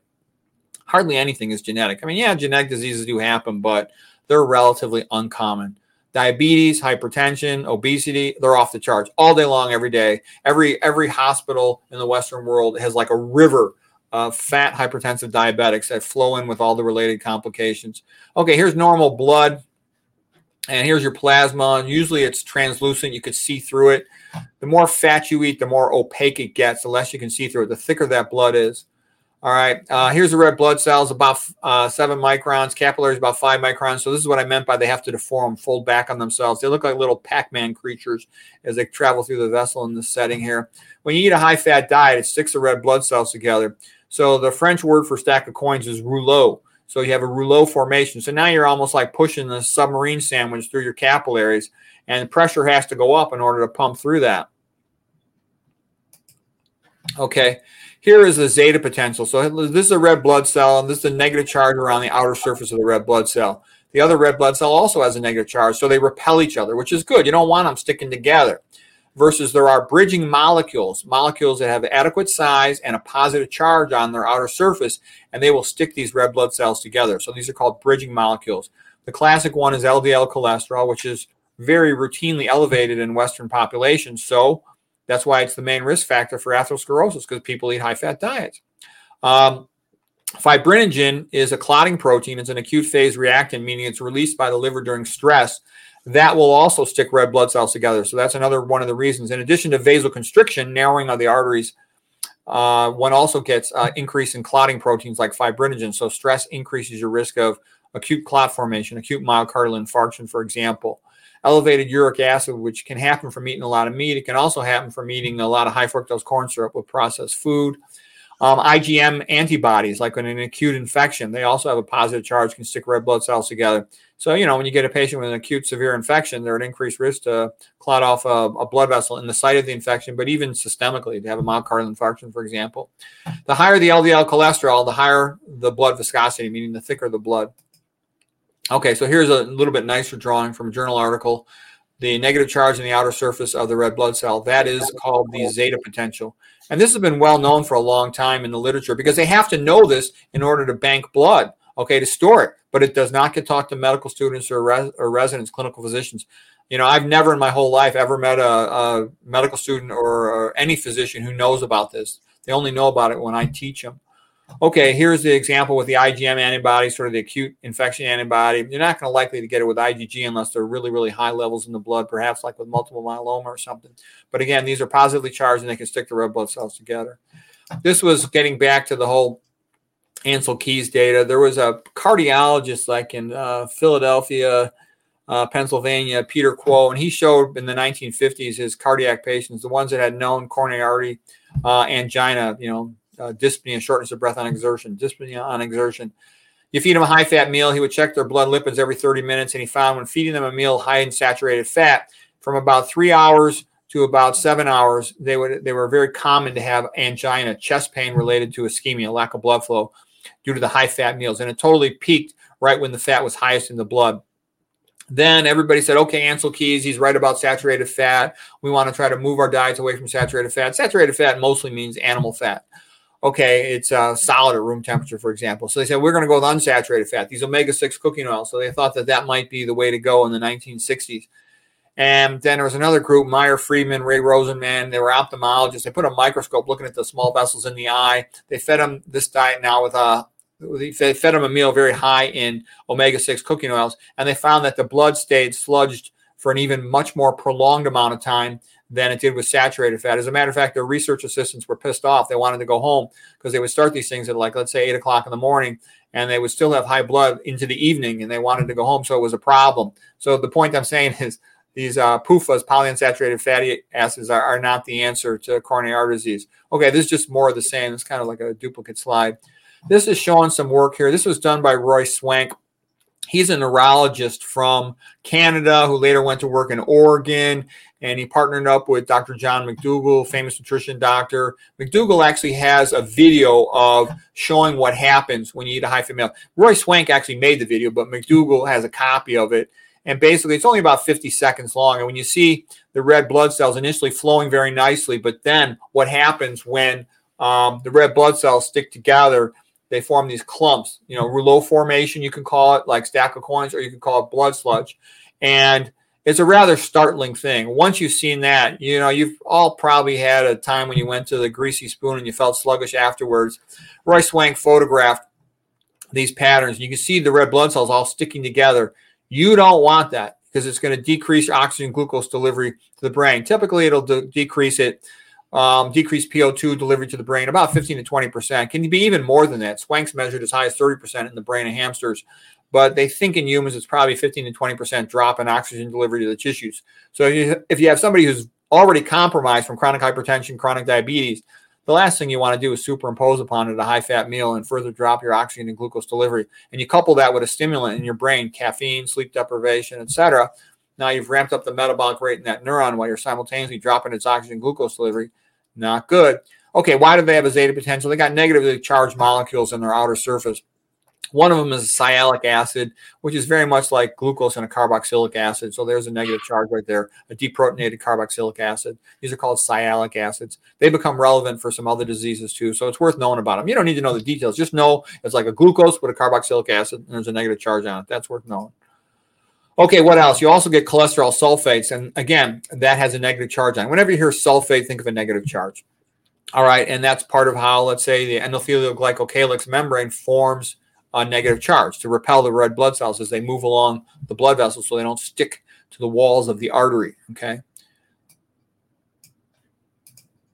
Um, so, like I was saying, the endothelium has a glycocalyx. Again, these are like the little uh, trees on a hill, if you will, and they've got their negative charge. The red blood cell has its negative charge, and they all repel each other. These uh, little red and yellow things here are the cholesterol sulfates.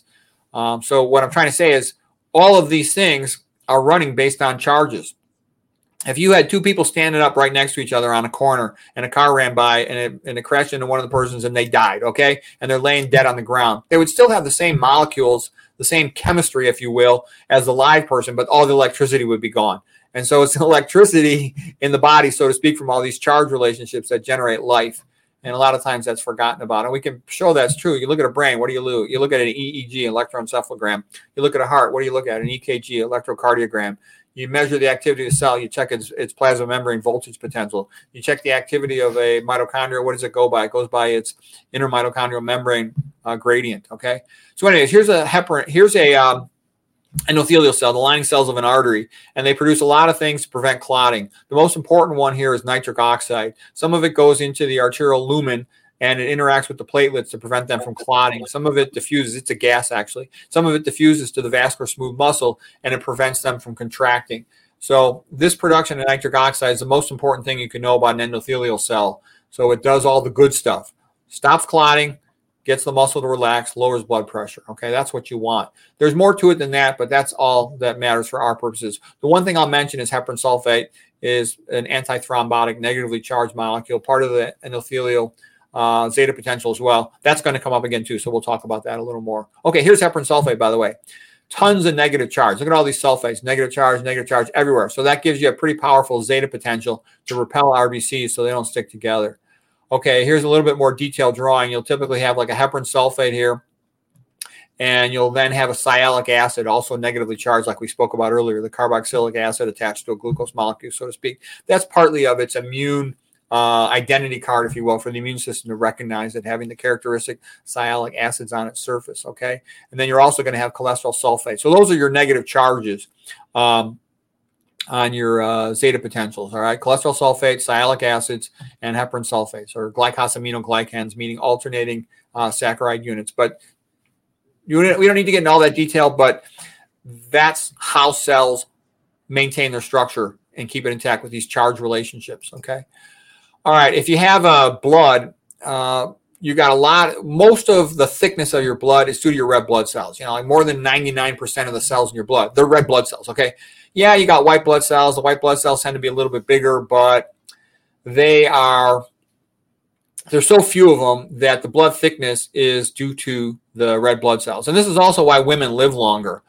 Women with their menstruation, it's like a therapeutic phlebotomy every month in a Western society. So it lowers their hematocrit, so their blood becomes thinner. They're pumping, you know, more of a water-like solution rather than a milkshake-like solution than a man is. Okay, so that's protective. In addition, when red blood cells first come out of the bone marrow, they're more flexible, more deformable.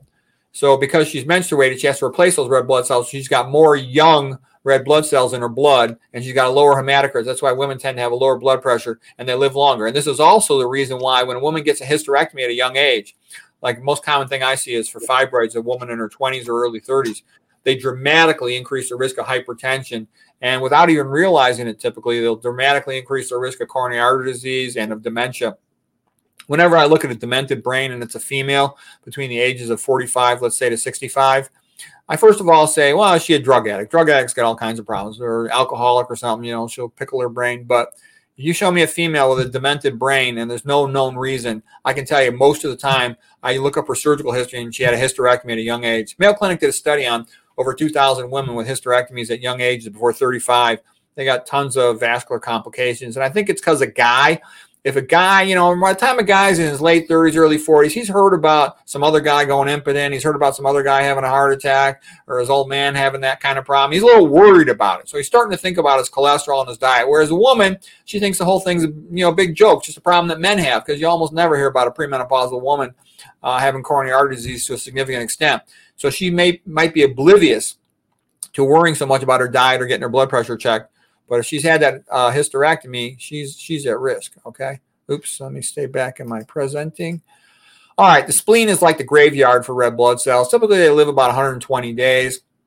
Uh, what happens is, uh, like I showed, a capillary, you know, and the rest of the body is about five microns. The spleen has three micron capillaries. So the red blood cell has to be quite deformable. And as we were saying earlier, red blood cells become less deformable with age. They just can't get through those splenic capillaries. They lyse, and then the macrophages, the immune system cells, sort of reabsorb the iron, for example.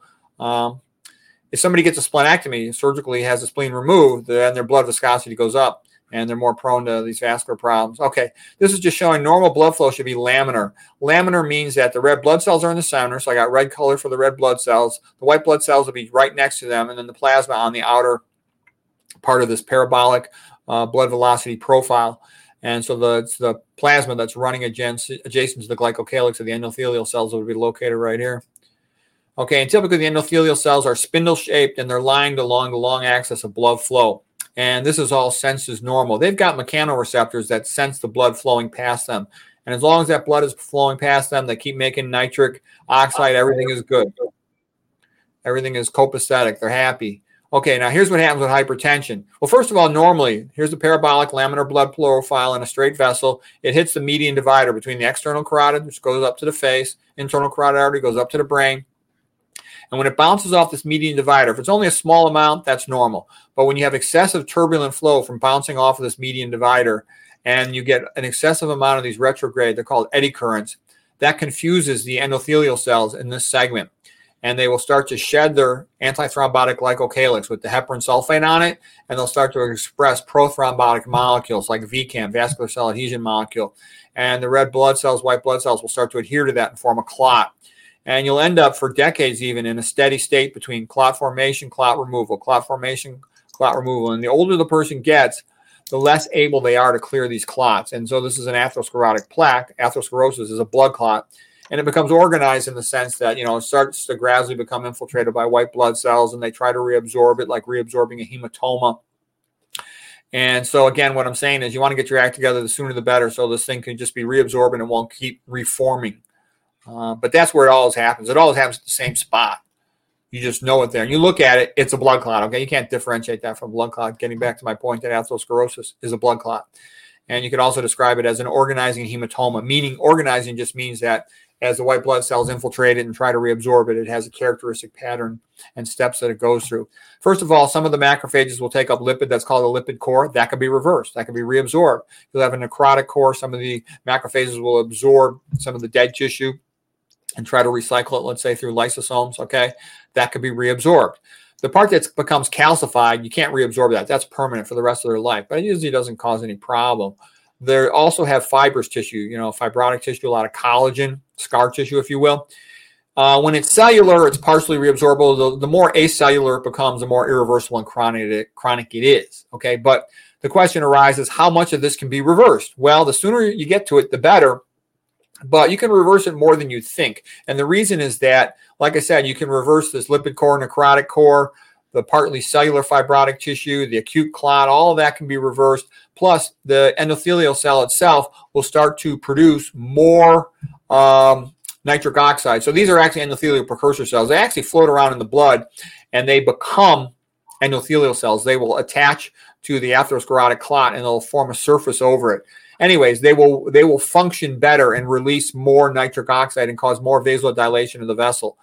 High fat diets and high sodium diets inhibit nitric oxide production. So you stop eating the fat, you stop eating the sodium, and these endothelial cells can produce more nitric oxide, more vasodilator. So you can get a pretty rapid improvement in blood flow. And then as the plaque itself shrinks a bit, then you'll have less narrowing, less stenosis. That will also increase flow. Because if you look at the equation for flow, it's over r to the fourth, the radius to the fourth. So just a tiny increase in diameter can cause a big increase in flow. Okay, here's the great uh, Caldwell Esselstyn book, Prevent and Reverse Heart Disease. It's a masterpiece. Like I said, the guy deserves a Nobel Prize, but he'll never get it because they don't want this becoming widespread knowledge amongst the public. Um, and I think Esselstyn's for real. I went out and visited him, and uh, I studied him. I've seen a lot of other people get, you know, the same type of results when they get their patients to follow that diet. Okay, um, and he said a couple good things. Like he said, he said you looked around the world at the epidemiology, and basically the plant-based communities don't get coronary artery disease. Okay. Um, and he emphasizes nitric oxide. His, his latest thing the last couple years he's emphasizing, he recommends the really bad, uh, severe coronary artery disease patients who, you know, previous myocardial infarction, train wrecks, he wants them eating green vegetables six times a day because that provides nitrates, which get made into nitric oxide. Okay. Um, sunshine also produces a little nitric oxide. Oh, here's the story on, on nitrates and nitric oxide. Nathan Bryan is sort of the most famous nitric oxide expert in the world who talks about this a lot. The gist of it being here, you eat the greens and you got nitrate, NO3. The bacteria on the back of the tongue converted to this should be nitrite. That should be the letter I here. I kind of screwed up. I should have put a letter I here for nitrite. That's NO2. Okay, then when it goes into the stomach, the stomach acid helps convert it to nitric oxide, NO, so one oxygen.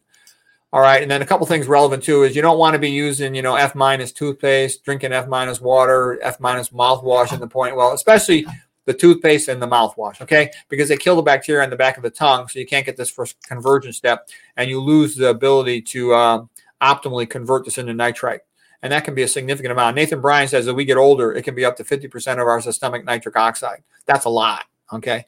I think some of that's based on a Western population, though. If they're a plant eating population, you'll get less of this problem. On the other hand, those those sort of indigenous populations they're not using this stuff either and the ppis proton pump inhibitors can also uh, decrease the amount of this you get because they decrease the stomach acid and basically the traditional way of looking at the vegan diet is you just follow the vegan diet eat your greens avoid your fat and you know everybody lives happily ever after the johnson keeps working working you can still keep playing kissy face all these years into your into your golden years um, there's more to it than that, though. I think people need to be aware of toxicology and stuff too. We'll talk about that some other time, but it's nice to avoid all those atherosclerosis problems because that's the main thing, sort of dragging most people down. You show me a demented brain, I don't even have to look at the films. I can tell you 95% of the time the patient's diabetic, they're hypertensive, they got poor dentition, and they've had at least one cataract surgery. Um, all right, a little bit about fats. A, fatty acid, what that means is you've got a chain of carbons and a carboxylic acid at the other end. Okay, so the carbons are non-polar, meaning that they're soluble in fat. They're not soluble in water. But the polar end here, the carboxylic acid, will often be deprotonated. But anyways, it has a charge on it. It's polar. It is soluble in water, that little part. But in general, fat is not. So this is why you can store all this fat in your body. You know, tons and tons of pounds and tons and tons of calories it's a it's a non uh, hydrated form of energy storage. Versus in your liver, all your glycogen, for every molecule of glycogen, you got like three molecules of water. And what that means is you really can't store glycogen long term because you, you, you would weigh you know 10,000 pounds if you had to store all your calories in glycogen. I mean, if you look at a CAT scan of, of the abdomen, you see the liver is this giant thing. Okay, so that's for storing carbohydrate. Um, and this, by the way, is a fat is called amphiphilic in the sense that it's like an amphibian, can live on land and water. This is the the polar part of one type, if you will, aqueous solubility, and this is the the carbon chain, which is lipid solubility. Okay, and detergents are like that, emulsifiers are like that. That that becomes relevant. This idea of fatty acids being a little bit like detergents that's going to come up again. Emulsifiers are relevant because they're in all the processed foods, and these things cause leaky gut. You don't want them. That's a bad thing. Okay, um, main types of fat. Saturated fat has no double bonds. MUFA, monounsaturated fatty acid, that's mono as in one double bond. Olive oil is about 70% MUFA, but it's also got about 14% sat fat and it's also got um, a significant amount of uh, PUFA, polyunsaturated fat, including omega 6s. Okay, here's a carboxylic end. Okay, that's also called the delta end. You'll see a triangle for that sometimes. Um, and then you're going to count. Here's the methyl end, and we usually count from the methyl end. Okay, so this is six carbons from the methyl end. So this let's see, let's go one, two, three, four, five, six. Okay, there's a double bond. So this is an omega six fat. Okay, and then you'll often see one carbon skipped, and then it'll be the ninth carbon so this would be, you know, like a six nine fat. So, anyways, the relevance here though is the hydrogen on the carbon in between these two is not held tightly. It's very loose grip on its electrons. So this can get plucked off very easily, and that's when they go rancid. The reaction is called uh, lipid peroxidation. And the name of this carbon, uh, the bridge carbon, is called methylene bridge. And so that's another reason why the more double bonds you have on a fat, the more prone it is to having these hydrogens plucked off and generating a, a chain reaction of free radical reactions. Okay. Um, this methyl end is also called the omega end. So when you say an omega 3 fat, that would be a double bond here. An omega 6 fat, that's a double bond at the sixth position. And, you know, it's good to know that terminology comes up all the time. And this is what I meant about the hydrogen getting plucked off. And then you have a free radical, meaning an electron that's unpaired in the outer orbital. And you can get an oxygen to bind to that. And that's called a peroxide. So this is starting out with a fat, and then having a peroxide attitude that's lipid peroxidation and that can cause chain reactions and damage tissue. So this is another problem with these fats. Okay here's a little bit on the overall scoop on diabetes. We're not going to go into diabetes too much but everybody you know says diabetes sugar disease diabetes sugar disease. Diabetes is primarily a fat disease okay? That's an important point and nobody knows that okay the doctors don't know that. Okay, I can tell you, I read all these biochemistry articles on diabetes. I really wanted to understand it, so I asked some of my internal medicine friends. I go, "Who are the best diabetes doctors?" Okay, and so I went and met with the best diabetes doctors, the heads of their departments, the the chiefs who teach all their um, residents. And I started asking them, "What do you think of the Sweeney paper?" Like, "Oh, I haven't read that." "What do you think of the Rabinowitz paper?" "Oh, I haven't read that." "The Himsworth paper?" "Haven't read that." "What do you think of the Shulman paper?" "Oh, I haven't read that." "What do you think of the uh, Roy Taylor paper?" Okay, what do you think of the work of Michael Brownlee? They hadn't read any of the papers. They know all the drugs, but they don't know the, the pathophysiology of the disease, and that's why they don't know the diet to treat it. Okay, and that's why I meant that you would be wise to learn how to treat yourself because the average patient always tells me it's under control, it's under control, it's under control. They give me this sort of arrogant attitude like they got their act together, and who am I to ask them a question? Okay. Okay, so anyways, you accumulate fat. First of all, you know, obviously in your subcutaneous tissue, your visceral tissues, but then it gets into your skeletal muscle. Once it accumulates in your skeletal muscle, that's the earliest detectable finding of insulin resistance. Then you'll get uh, post-meal hyperglycemia. Postprandial, it's called, is post-meal. Um, blood glucose. Okay, so that's bad. But once you accumulate, the, and your blood glucose stays high, and that extra glucose will partially accumulate in the liver and cause a fatty liver. And so once you got a fatty liver, then the liver loses its ability to accurately sense the blood glucose level, and it'll keep on running gluconeogenesis, releasing glucose into the blood more than it should. Because the liver's job at night is to maintain your blood glucose level for your brain. Your your liver is like the servant of your brain, and its job is to make sure the brain always has enough blood glucose. All right. So, anyways, fatty liver to me means means diabetes. Okay, diabetes of the liver. Roy Taylor even defines diabetes as uh, fat accumulation in the liver. Okay, and, and like I'm saying, I see fatty liver all day long, every day. It's so common. If let's say I was given an ultrasound requisition and it said the patient has elevated LFTs, I don't even need to scan the patient. You could send the patient home, say skip the ultrasound. The patient has fatty liver. That would be a safe decision. Okay, that would be accurate about 99% of the time. Um, And by the way, I've seen many thousands of those. Okay. Okay.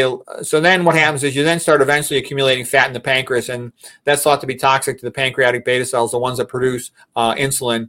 And I can tell you, you look at a CAT scan of a diabetic patient, it's pretty routine to see a fatty atrophic pancreas.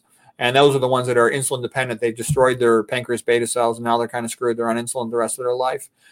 Okay, and these are all just the complications of diabetes. Okay, here's an interesting paper. And what they showed in this paper was that when even when they tried inhibiting the fatty acid transporters, they could not stop fat from getting into the skeletal muscle cells. And the point was the conclusion they came through was the fatty acids were doing what's called a flip-flop maneuver.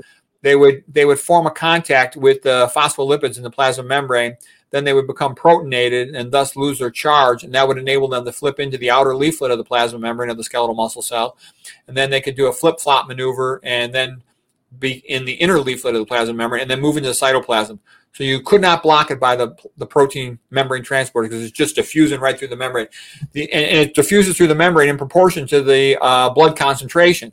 So obviously the smart thing is reduce the blood concentration by eating a low fat diet, okay? You're not going to win that game unless you do that. Okay, here's this guy by the name of Michael Brownlee. This guy is a genius, man. This is the best paper ever written on history of diabetes. I've read tons and tons of them. This is like an AO, academic orgasm. It's just magnificent, okay?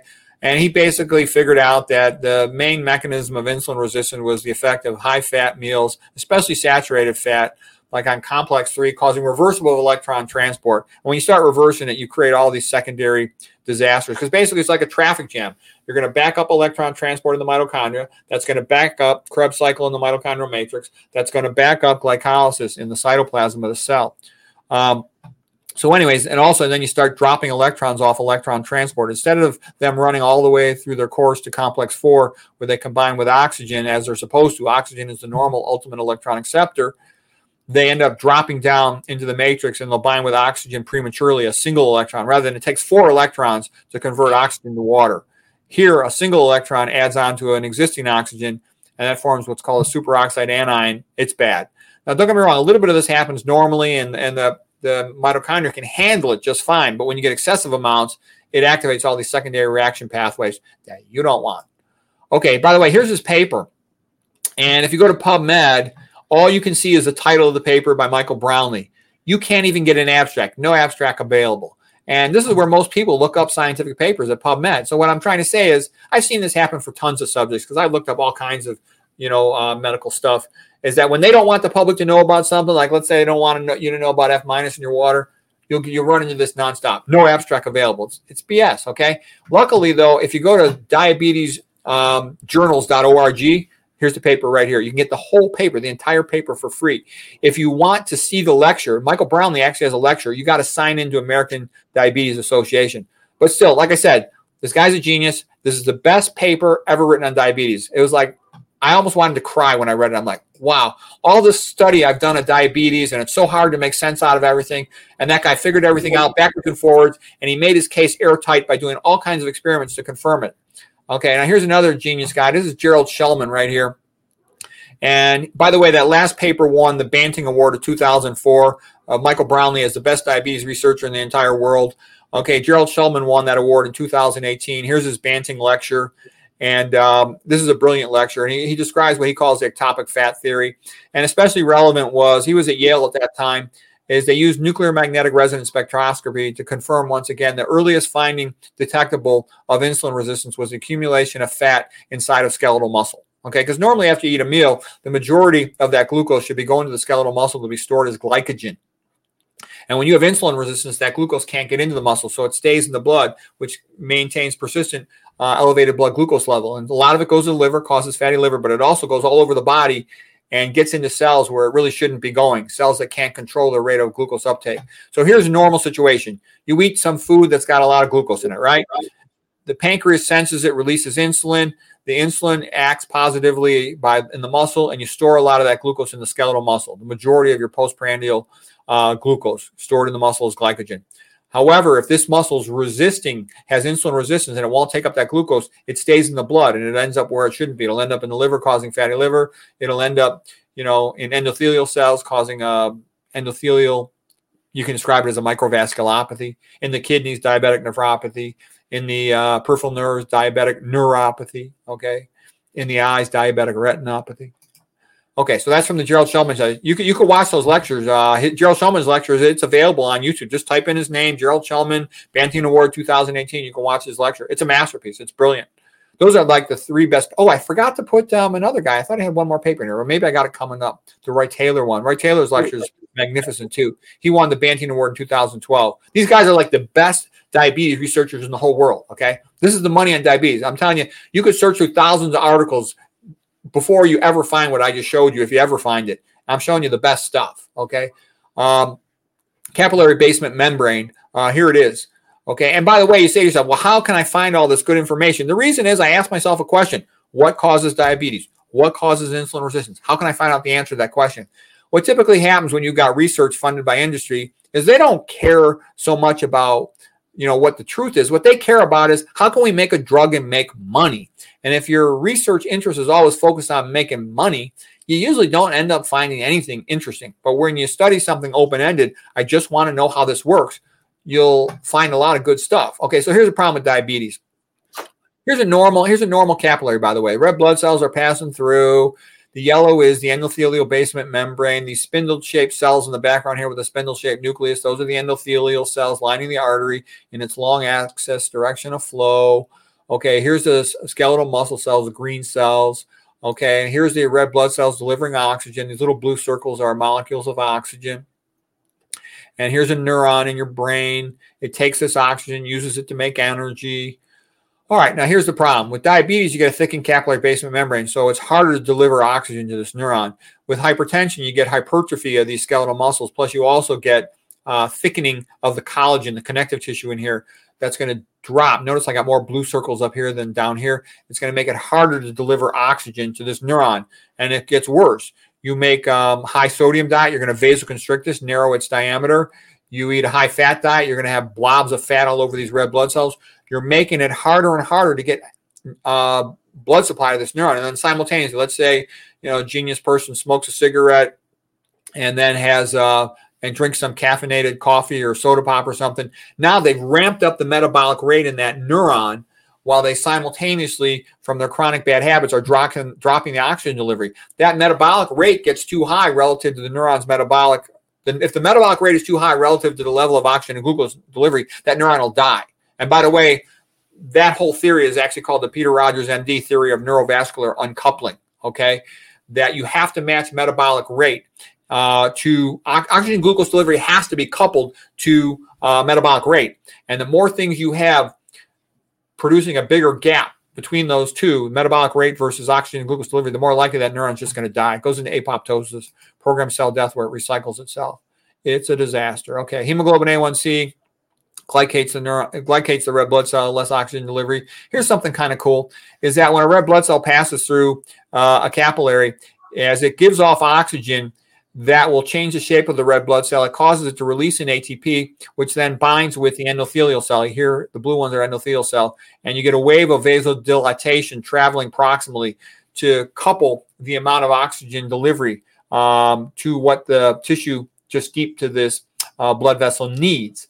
However, if you glycate this red blood cell, it's less able to uh, sense these changes in amount of oxygen uh, binding percent. It's less able to release ATP. So you start screwing up your neurovascular uh, uh, coupling, making it harder to get adequate oxygen to these tissues.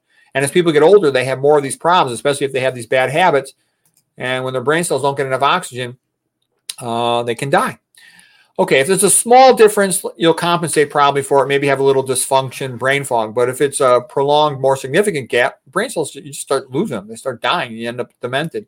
Okay, here's a guy named Roy Taylor. He won the Banting Award 2012, and he did some work with Gerald Shulman over at Yale with that nuclear magnetic spectroscopy to measure the intramyocellular fat Okay, so anyways, here's one of the things he showed. He showed that here's a normal, here's a liver in a typical fatty liver patient. He's got a color coded yellow, so that's a fatty liver. And these are real fat patients. I think it was about 20 pounds that they lost. This liver is about 36% fat by content. And once they lost about 20 pounds, the first spot they lost the fat from was from the liver. And once they dropped the liver fat, they no longer were insulin resistant and they had a dramatic improvement in their symptoms.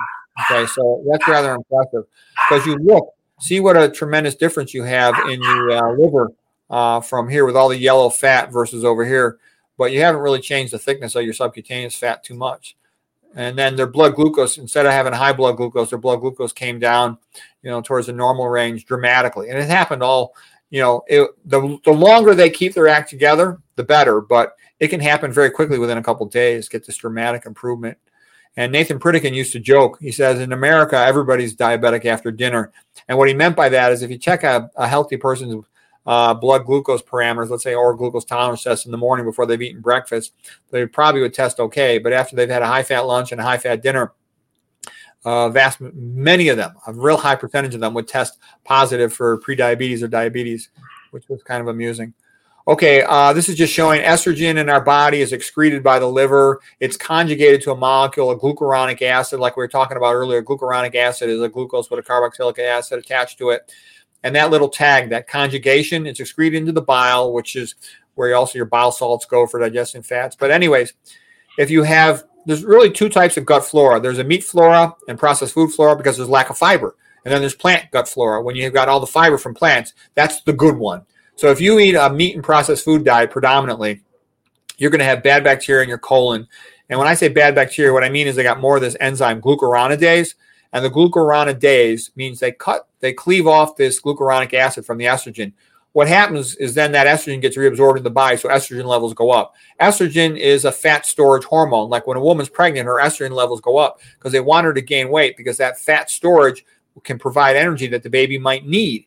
So what I'm saying is meat and processed food eaters have higher estrogen levels. Well, guess what? Higher estrogen levels mean they've got higher amounts of breast cancer, higher amount of uterine fibroids. The prostate is like the male equivalent of the uterus. So they're going to have more prostate enlargement, BPH, benign prostatic hypertrophy with difficulty urinating. They'll get LUTS, lower urinary tract uh, symptoms, and they get more prostate cancer. It's all bad. You don't want it. And the guy can get moobs, man boobs, gynecomastia Okay, here's another paper by Swank showing that not only does the, the fat stick the red blood cells together, it causes a partial opening up of the blood brain barrier. It's bad. Okay. And one of the things that's not well known is the fiber as it protects the gut from leaky gut. The fiber actually, some of it, it's, it's short chain fatty acids. They go up to the brain's blood brain barrier and they help maintain the tight junctions on the blood brain barrier as well. And you'll find if you start studying this, most of the things that cause leaky gut, they also cause leaky brain, leaky blood brain barrier. That's bad because you want precise ionic gradients to make all your neurons function optimally. What I'm saying is this can predispose you to brain fog, decreased cognitive performance. And Roy Swank was figuring out a lot of the stuff, and he came to the conclusion that's why sat fat, in particular, he felt was the main cause of multiple sclerosis. Was for this reason it was opening up the blood-brain barrier. Other people will say it's because of the you know leaky gut, uh, autoantibodies with molecular cross reactivity to the myelin. Okay, but anyways, I'm, I'm just showing you this, and the chylomicrons were causing the blood sludge as well. So it's LDL as well as chylomicrons. Okay, so chylomicrons happen earlier in the postprandial phase. All right, now here's some healthy person. Here's their their initial artery. FMD means flow mediated dilation. All right, they'll put a tourniquet up on their arm. They'll release the tourniquet, and they'll see how much does the artery vasodilate to quickly make up for the oxygen glucose delivery deficit that occurred when the tourniquet was up. Okay, so the point is, a healthy person that's been fasting, they can dramatically increase their arterial diameter. If they just ate a meal, if it's a high fat meal, they're really not going to be that good at dilating their artery once you release the tourniquet. And if they have baseline atherosclerosis and they eat a high fat meal, they're pretty screwed. They can only get a 3% diameter here in comparison with a 5% diameter in this. Ideally, you should have a 7% diameter. So, what am I saying? What I'm saying is if you got baseline atherosclerosis and you superimpose on that a high fat meal, high sodium meal, you're screwing yourself because you're not going to be able to deliver uh, blood flow to your heart muscle that well. And if you superimpose on that increased metabolic demand, here we're talking about heart, before I was talking about the brain, due to psychological stress, due to caffeine, due to tobacco, you will have increased the metabolic demand for oxygen and glucose in the muscle while simultaneously dropping the ability to meet that demand. And you're putting yourself at risk for a heart attack. Okay. Okay, this is just showing kind of the same thing here going into a little more detail about heart attacks. So, a high fat meal has lots of bad effects on blood flow, and it has bad effects on the brain. It has bad effects on the blood brain barrier. I agree with Nathan Pritikin when he said fat is bad. It's much worse than people realize. The typical American public ignoramus is brainwashed by the phrase good fats, good fats. You got to get your good fats. You got to get your good fats. yeah, right. Famous last words for chumps. Okay, so here's showing that immune system cells like your neutrophils, they will make uh, what is called hypochlorous acid. They're going to use myeloperoxidase. Myeloperoxidase is secreted in increased amounts when a person eats a high fat meal. And it's part of this process, how they respond to infections. Okay, but the problem is when you eat a high fat meal, here's your neutrophil in your blood. It becomes activated, it releases MPO, myeloperoxidase, which has a positive charge on it. That positive charge interacts with the negatively charged endothelial glycocalyx. Here's the paper this comes from, by the way. Okay, and it causes the endothelial glycocalyx to collapse down. Normally, it should be high, sticking up way above these vascular cell adhesion molecules. When the endothelial glycocalyx collapses down, these binding molecules will now allow the neutrophils, for example, to bind to them. Okay, it can also start having red blood cells stick more to the endothelium, and now you can start forming clots along your endothelial cells. EC is for endothelial cell, and you'll potentially even progress further down this pathway um, where you'll where you'll open up the tight junction you, and you get neutrophils passing into the subendothelial space. This is all bad. You don't want it. So what I'm trying to say is a high fat meal, it's like inflammation. It, it, does so many bad things. It sticks your red blood cells together. So now you get thick blood, high viscosity blood. And it also causes inflammation in your endothelium. It also inhibits endothelial nitric oxide. So you get decreased nitric oxide production. Um, this is just showing more of the same. Here's a normal endothelial these big high glycosaminoglycans with all their negative charges, you know, from their heparin sulfates, their sialic acids, their cholesterol sulfates. That's what you want. This repels RBCs. But when you activate your neutrophils because of the high fat meal, and then they send out all this MPO, myeloperoxidase, it collapses down all this glycocalyx, and now these adhesion molecules become exposed secondarily, and that can lead to clot formation. It's it's all bad. Okay and they're just showing you can reverse the process by giving heparin. Heparin will have a negative charge and it'll break the positive charges away from your glycocalyx to try to restore it. Okay, so anyway, so the point of that was to show high fat meal has many bad effects on blood flow, and I, like I said earlier, it also contributes to leaky gut and contributes, contributes to leaky blood-brain barrier. It also distorts the outer shape of the red blood cells, and it can cause some of them to become acanthocytes, meaning like a spike on them. Instead of being this round, almost discoid morphology, um, also, a relatively focal spike called this means like a thorn. Um, that'll happen, and you'll even get echinocytes. Echinocytes means circumferential uh, spikes coming out of them. These abnormally shaped red blood cells, due to the high fat meal, are more prone to clotting. So this is another way that it makes the blood more prothrombotic. You don't want that. Blood's clot, blood clotting inside of a vessel is what causes a stroke and a heart attack. It's all bad. Also, when you eat high fat meal, you get what's called premature externalization of phosphatidylserine. Phosphatidylserine is a phospholipid that begins in the inner leaflet of the red blood cell plasma membrane. Plasma membrane means the outer membrane of the cell. And it over time, as the red blood cell ages, the phosphatidylserine gradually flips to the outer layer. And what I'm saying is when you eat a high fat meal and you do that repeatedly, you get more rapid flipping of the phosphatidylserine to the outer leaflet. So it's, it's called phosphatidylserine externalization. So you accelerate the rate at which that occurs when you're eating high fat meals. And that's bad. It makes the red blood cells more stiff, less deformable. So pressure has to go up to pump these stiff cells through the system. It also makes them more prone to aggregating and binding with receptors on your uh, endothelial cells. That's all bad. Okay. And the RAGE receptor means receptor for advanced glycation end products. So these red cells are getting glycated as well. It's all taking you in a negative direction that you don't want to go. All right, I'm going to talk a little bit about uh, coronary artery disease just because it's relevant here, some special points. Here's the ascending thoracic aorta. Like we said, during diastole, the relaxation part of the heart phase, you'll fill the left main coronary artery, and then you got blood going into the circumflex, CX, LAD, left anterior descending. And then you got these perforating branches that go into the heart muscle itself. And these are the intramuscular branches or the myocardial branches. This is called the microvasculature. And these guys only fill during cardiac relaxation because when the heart muscle is contracted, it squeezes them. You won't get blood traveling through them. So that's why you need good diastolic flow because that's when you fill these arteries to the heart. The big arteries on the outer surface are called the epicardial, and epi means outside, so that's on the outer surface of the heart where all the fat is. And you could you could put stents in these big proximal arteries, but you can't stent way distal. You can't stent these little branches here. You could bypass, you know, from the aorta to the distal left anterior descending where it's still reasonable diameter and epicardial. But you can't stent these little guys. You can't do nothing about them other than fix them with diet and lifestyle. Okay, and the, one of the points I want to make is there's something called coronary syndrome X. I abbreviated here CSX. Who gets this? Especially women. This is also um, common post-infections. I'm not going to go into all the details of it, but post-viral infection, you will have a tendency to increase the risk of syndrome, coronary syndrome X with these microclots, and they can include a significant amount of the microvasculature of the heart. Not good, okay? And you cannot treat this with a stent or a bypass. So the smart move is don't be making your blood thick with these high fat diets. Don't be making your blood thick constricted with the vasoconstricting sodium.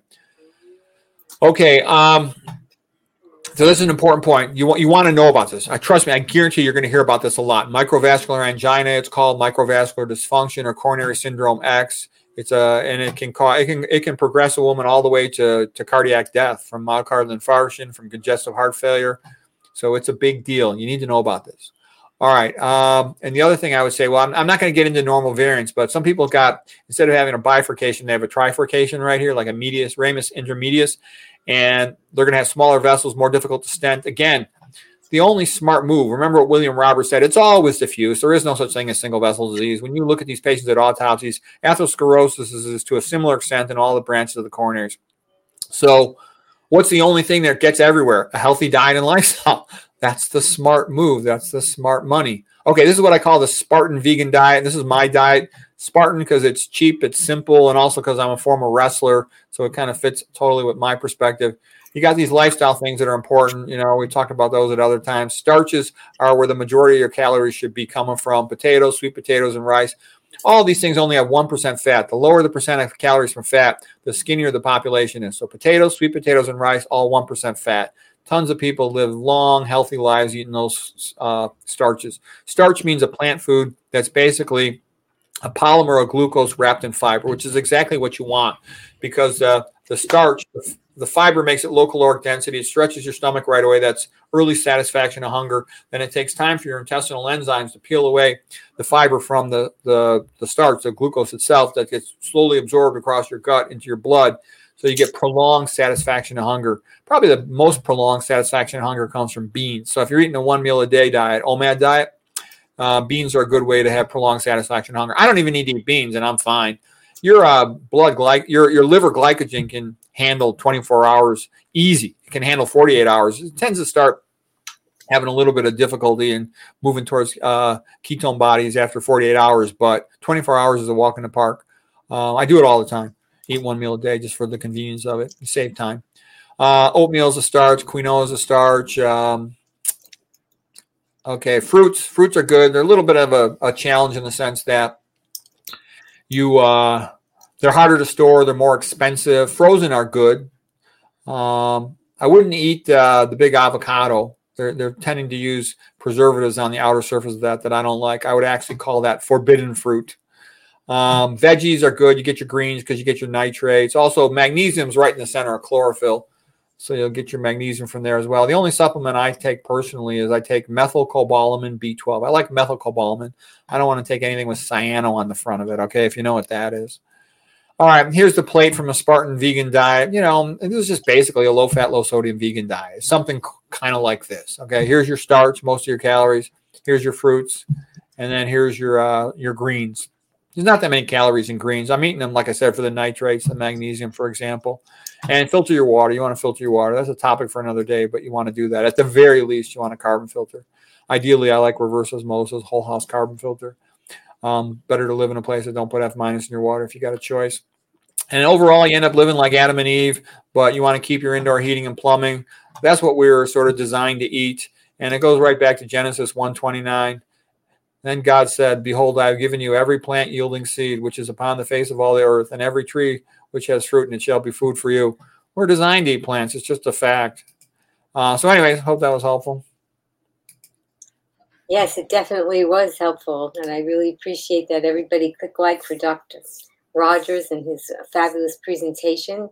You gave a lot of information, and hopefully, people may be able to start some conversations with their medical doctors and get them curious about this because there's a lot more to learn. So, Sherry Ann had a couple of questions actually. She said, I'm wondering what the doctor thinks about eating raw garlic every day to keep your blood flowing easily. Thank you.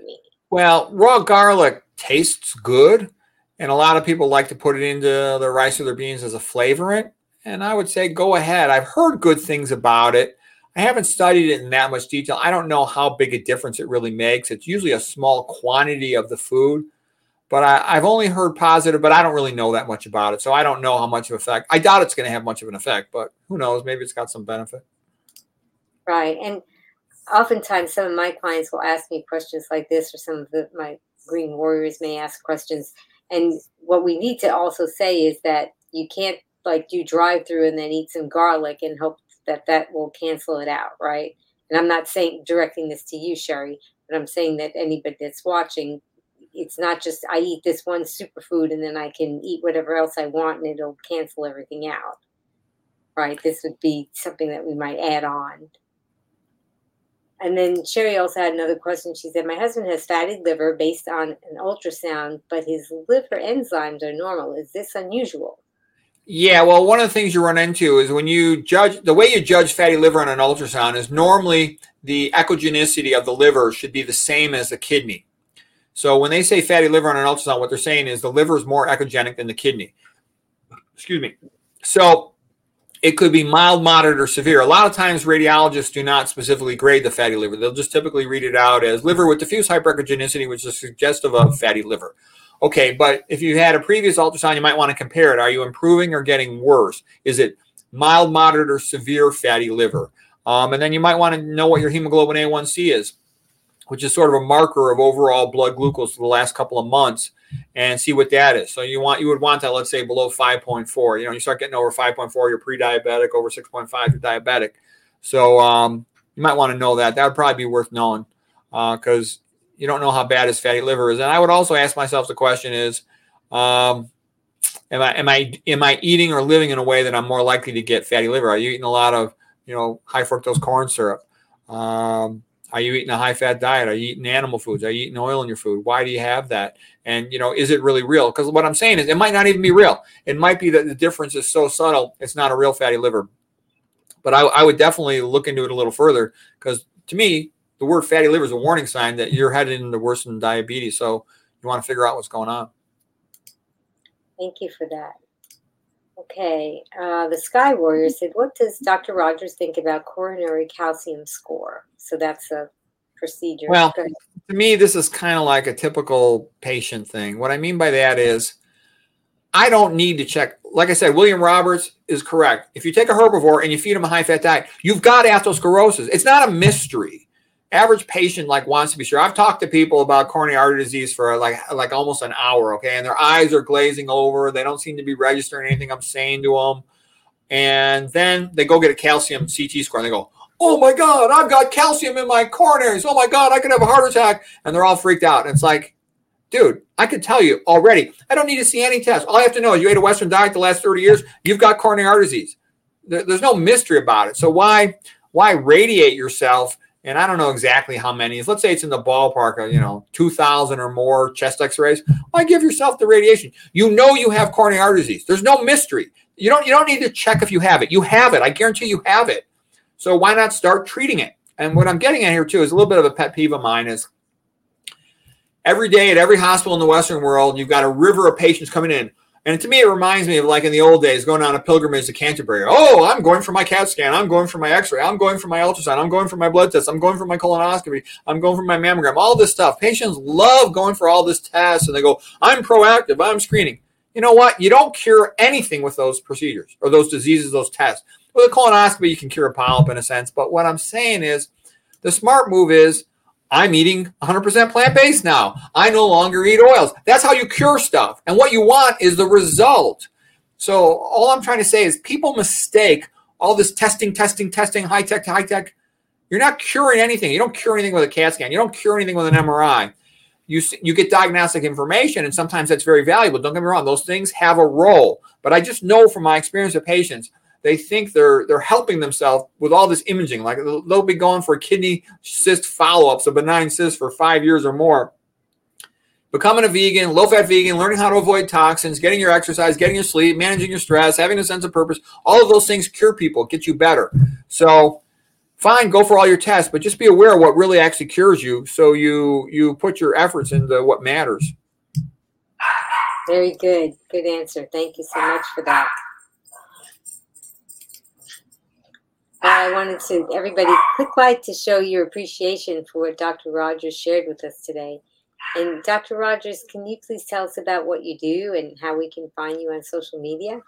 Uh, yeah, I have a YouTube channel, Peter Rogers MD, and I post some videos there a, a lot of the times. Um, so, you know, that was kind of what I came to. I, I, went, you know, my kids are grown up, my wife works, I sit around by myself, I read through all the books and I try to understand things, and I'm like, holy crap, the conventional medical textbooks are wrong on everything, on all the chronic disease. They're basically every single chapter on the major diseases is, is absolutely wrong, and they almost all say the same thing. Well, Nobody really knows what causes this disease. It's part genetic, um, but just take our pill. We'll try to slow it down. That's what it says for hypertension, for coronary artery disease, for autoimmune disease, and on and on and on.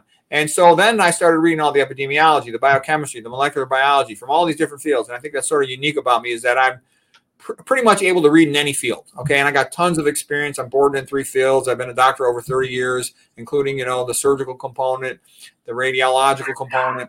Did surgical internship. So, anyways, what I'm saying is, I see that this information is not available. The doctors don't know it, yet alone the patients know it. And the doctors can't even tell the patient because they don't know it themselves. And this is the most important stuff. So that's why I, I make this YouTube channel. I just do it because uh, uh, I think it's necessary. You know, what the heck am I going to do? I got nothing. I think it's about the best use of my time. And uh, so you just, you know, that's why I do it. Well, we definitely appreciate it. And you can see by people that are tuning in to your YouTube channel and coming to see you when you're on broadcasts like mine. People want to hear your wisdom, and I want to thank you, Dr. Rogers, for sharing your wisdom with my Green Warriors today, so that we Thanks. may all uh, live long and prosper. so, Dr. Rogers, people that are concerned about atherosclerosis, what's your final take-home message for Green Warriors? Well, I'm saying is, you know, and you're gonna everybody has these little contradictions but what about this but what about this but what about this and what i'm saying is look at the epidemiology look at the esselstyn results you look at the ornish results look at pritikin's results and it's pretty obvious the low fat low sodium vegans they don't get atherosclerosis it does not progress and the other thing i see a lot of people do is you know you you move up let's say two steps forward of healing and improvement in a day and if you're if you're doing bad habits like you're eating fat, putting a lot of salt on your food, and and drinking alcohol, you knock yourself back down two steps. So you never really progress. So you have to like stop all the bad stuff and do all the good stuff, and then you'll see the progress. But that's what it takes to make progress. And, and a big effort is better than a small effort. And if you say, well, I don't know if I really want to live like this, well, just try it for a month or two. And once you start to see the progress, I think you're going to like it. Well, Green Warriors tell us what you're going to remember about today's presentation. There's a lot that we learned today. And um, I know that it wasn't necessarily from this presentation, but one thing that always sticks in my mind is the red blood cells and how they can uh, are negatively charged and how that they can uh, have bridging molecules that will make them stick together and have difficulty passing through. So every time, if you're considering a high fat meal or or not uh, eating on plan, think about that and think about what's going on in your body, and tell us what your you, your take, takeaway is, Green Warrior, so we can put that in the comments. I want to thank Jess Tess Boyce. She did the promos and she also helped with social media, getting the word out. And I want to thank everybody for getting the word out when you share this broadcast. Jess Tess Boyce Tell us who's coming up next. Have you ever wondered if it's possible to break free from the grip of anorexia and emerge stronger than ever? Learn how Michelle Sen not only conquered anorexia, but also overcame digestive issues and allergies. And learn how her story can offer hope and inspiration for your own recovery journey. Join us on Wednesday, December 6th, 3 p.m. Eastern, noon Pacific, on Be Green with Amy Live.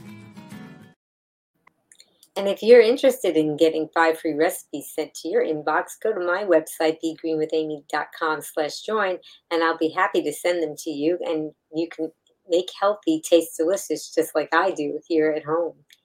And what I'd like to do is ask everybody to type in the comments my tagline, which is be strong, be well, and be green. And Dr. Rogers, he's going to join in me as we sign off, and he'll be saying the last word, but you guys can type in the whole thing. Are you ready, Dr. Rogers? Yes. So until I see all of you again, remember be strong, be well, and be be green. green. Thanks again, Dr. Rogers, for everything. Thanks, Green Warriors, for joining us. Now you can listen to Be Green with Amy expert interviews wherever you go. Listen while walking, meal prepping, or traveling. Find Be Green with Amy on Apple, Google, Alexa, Amazon, or virtually anywhere you find podcasts. Be strong, be well, and be green.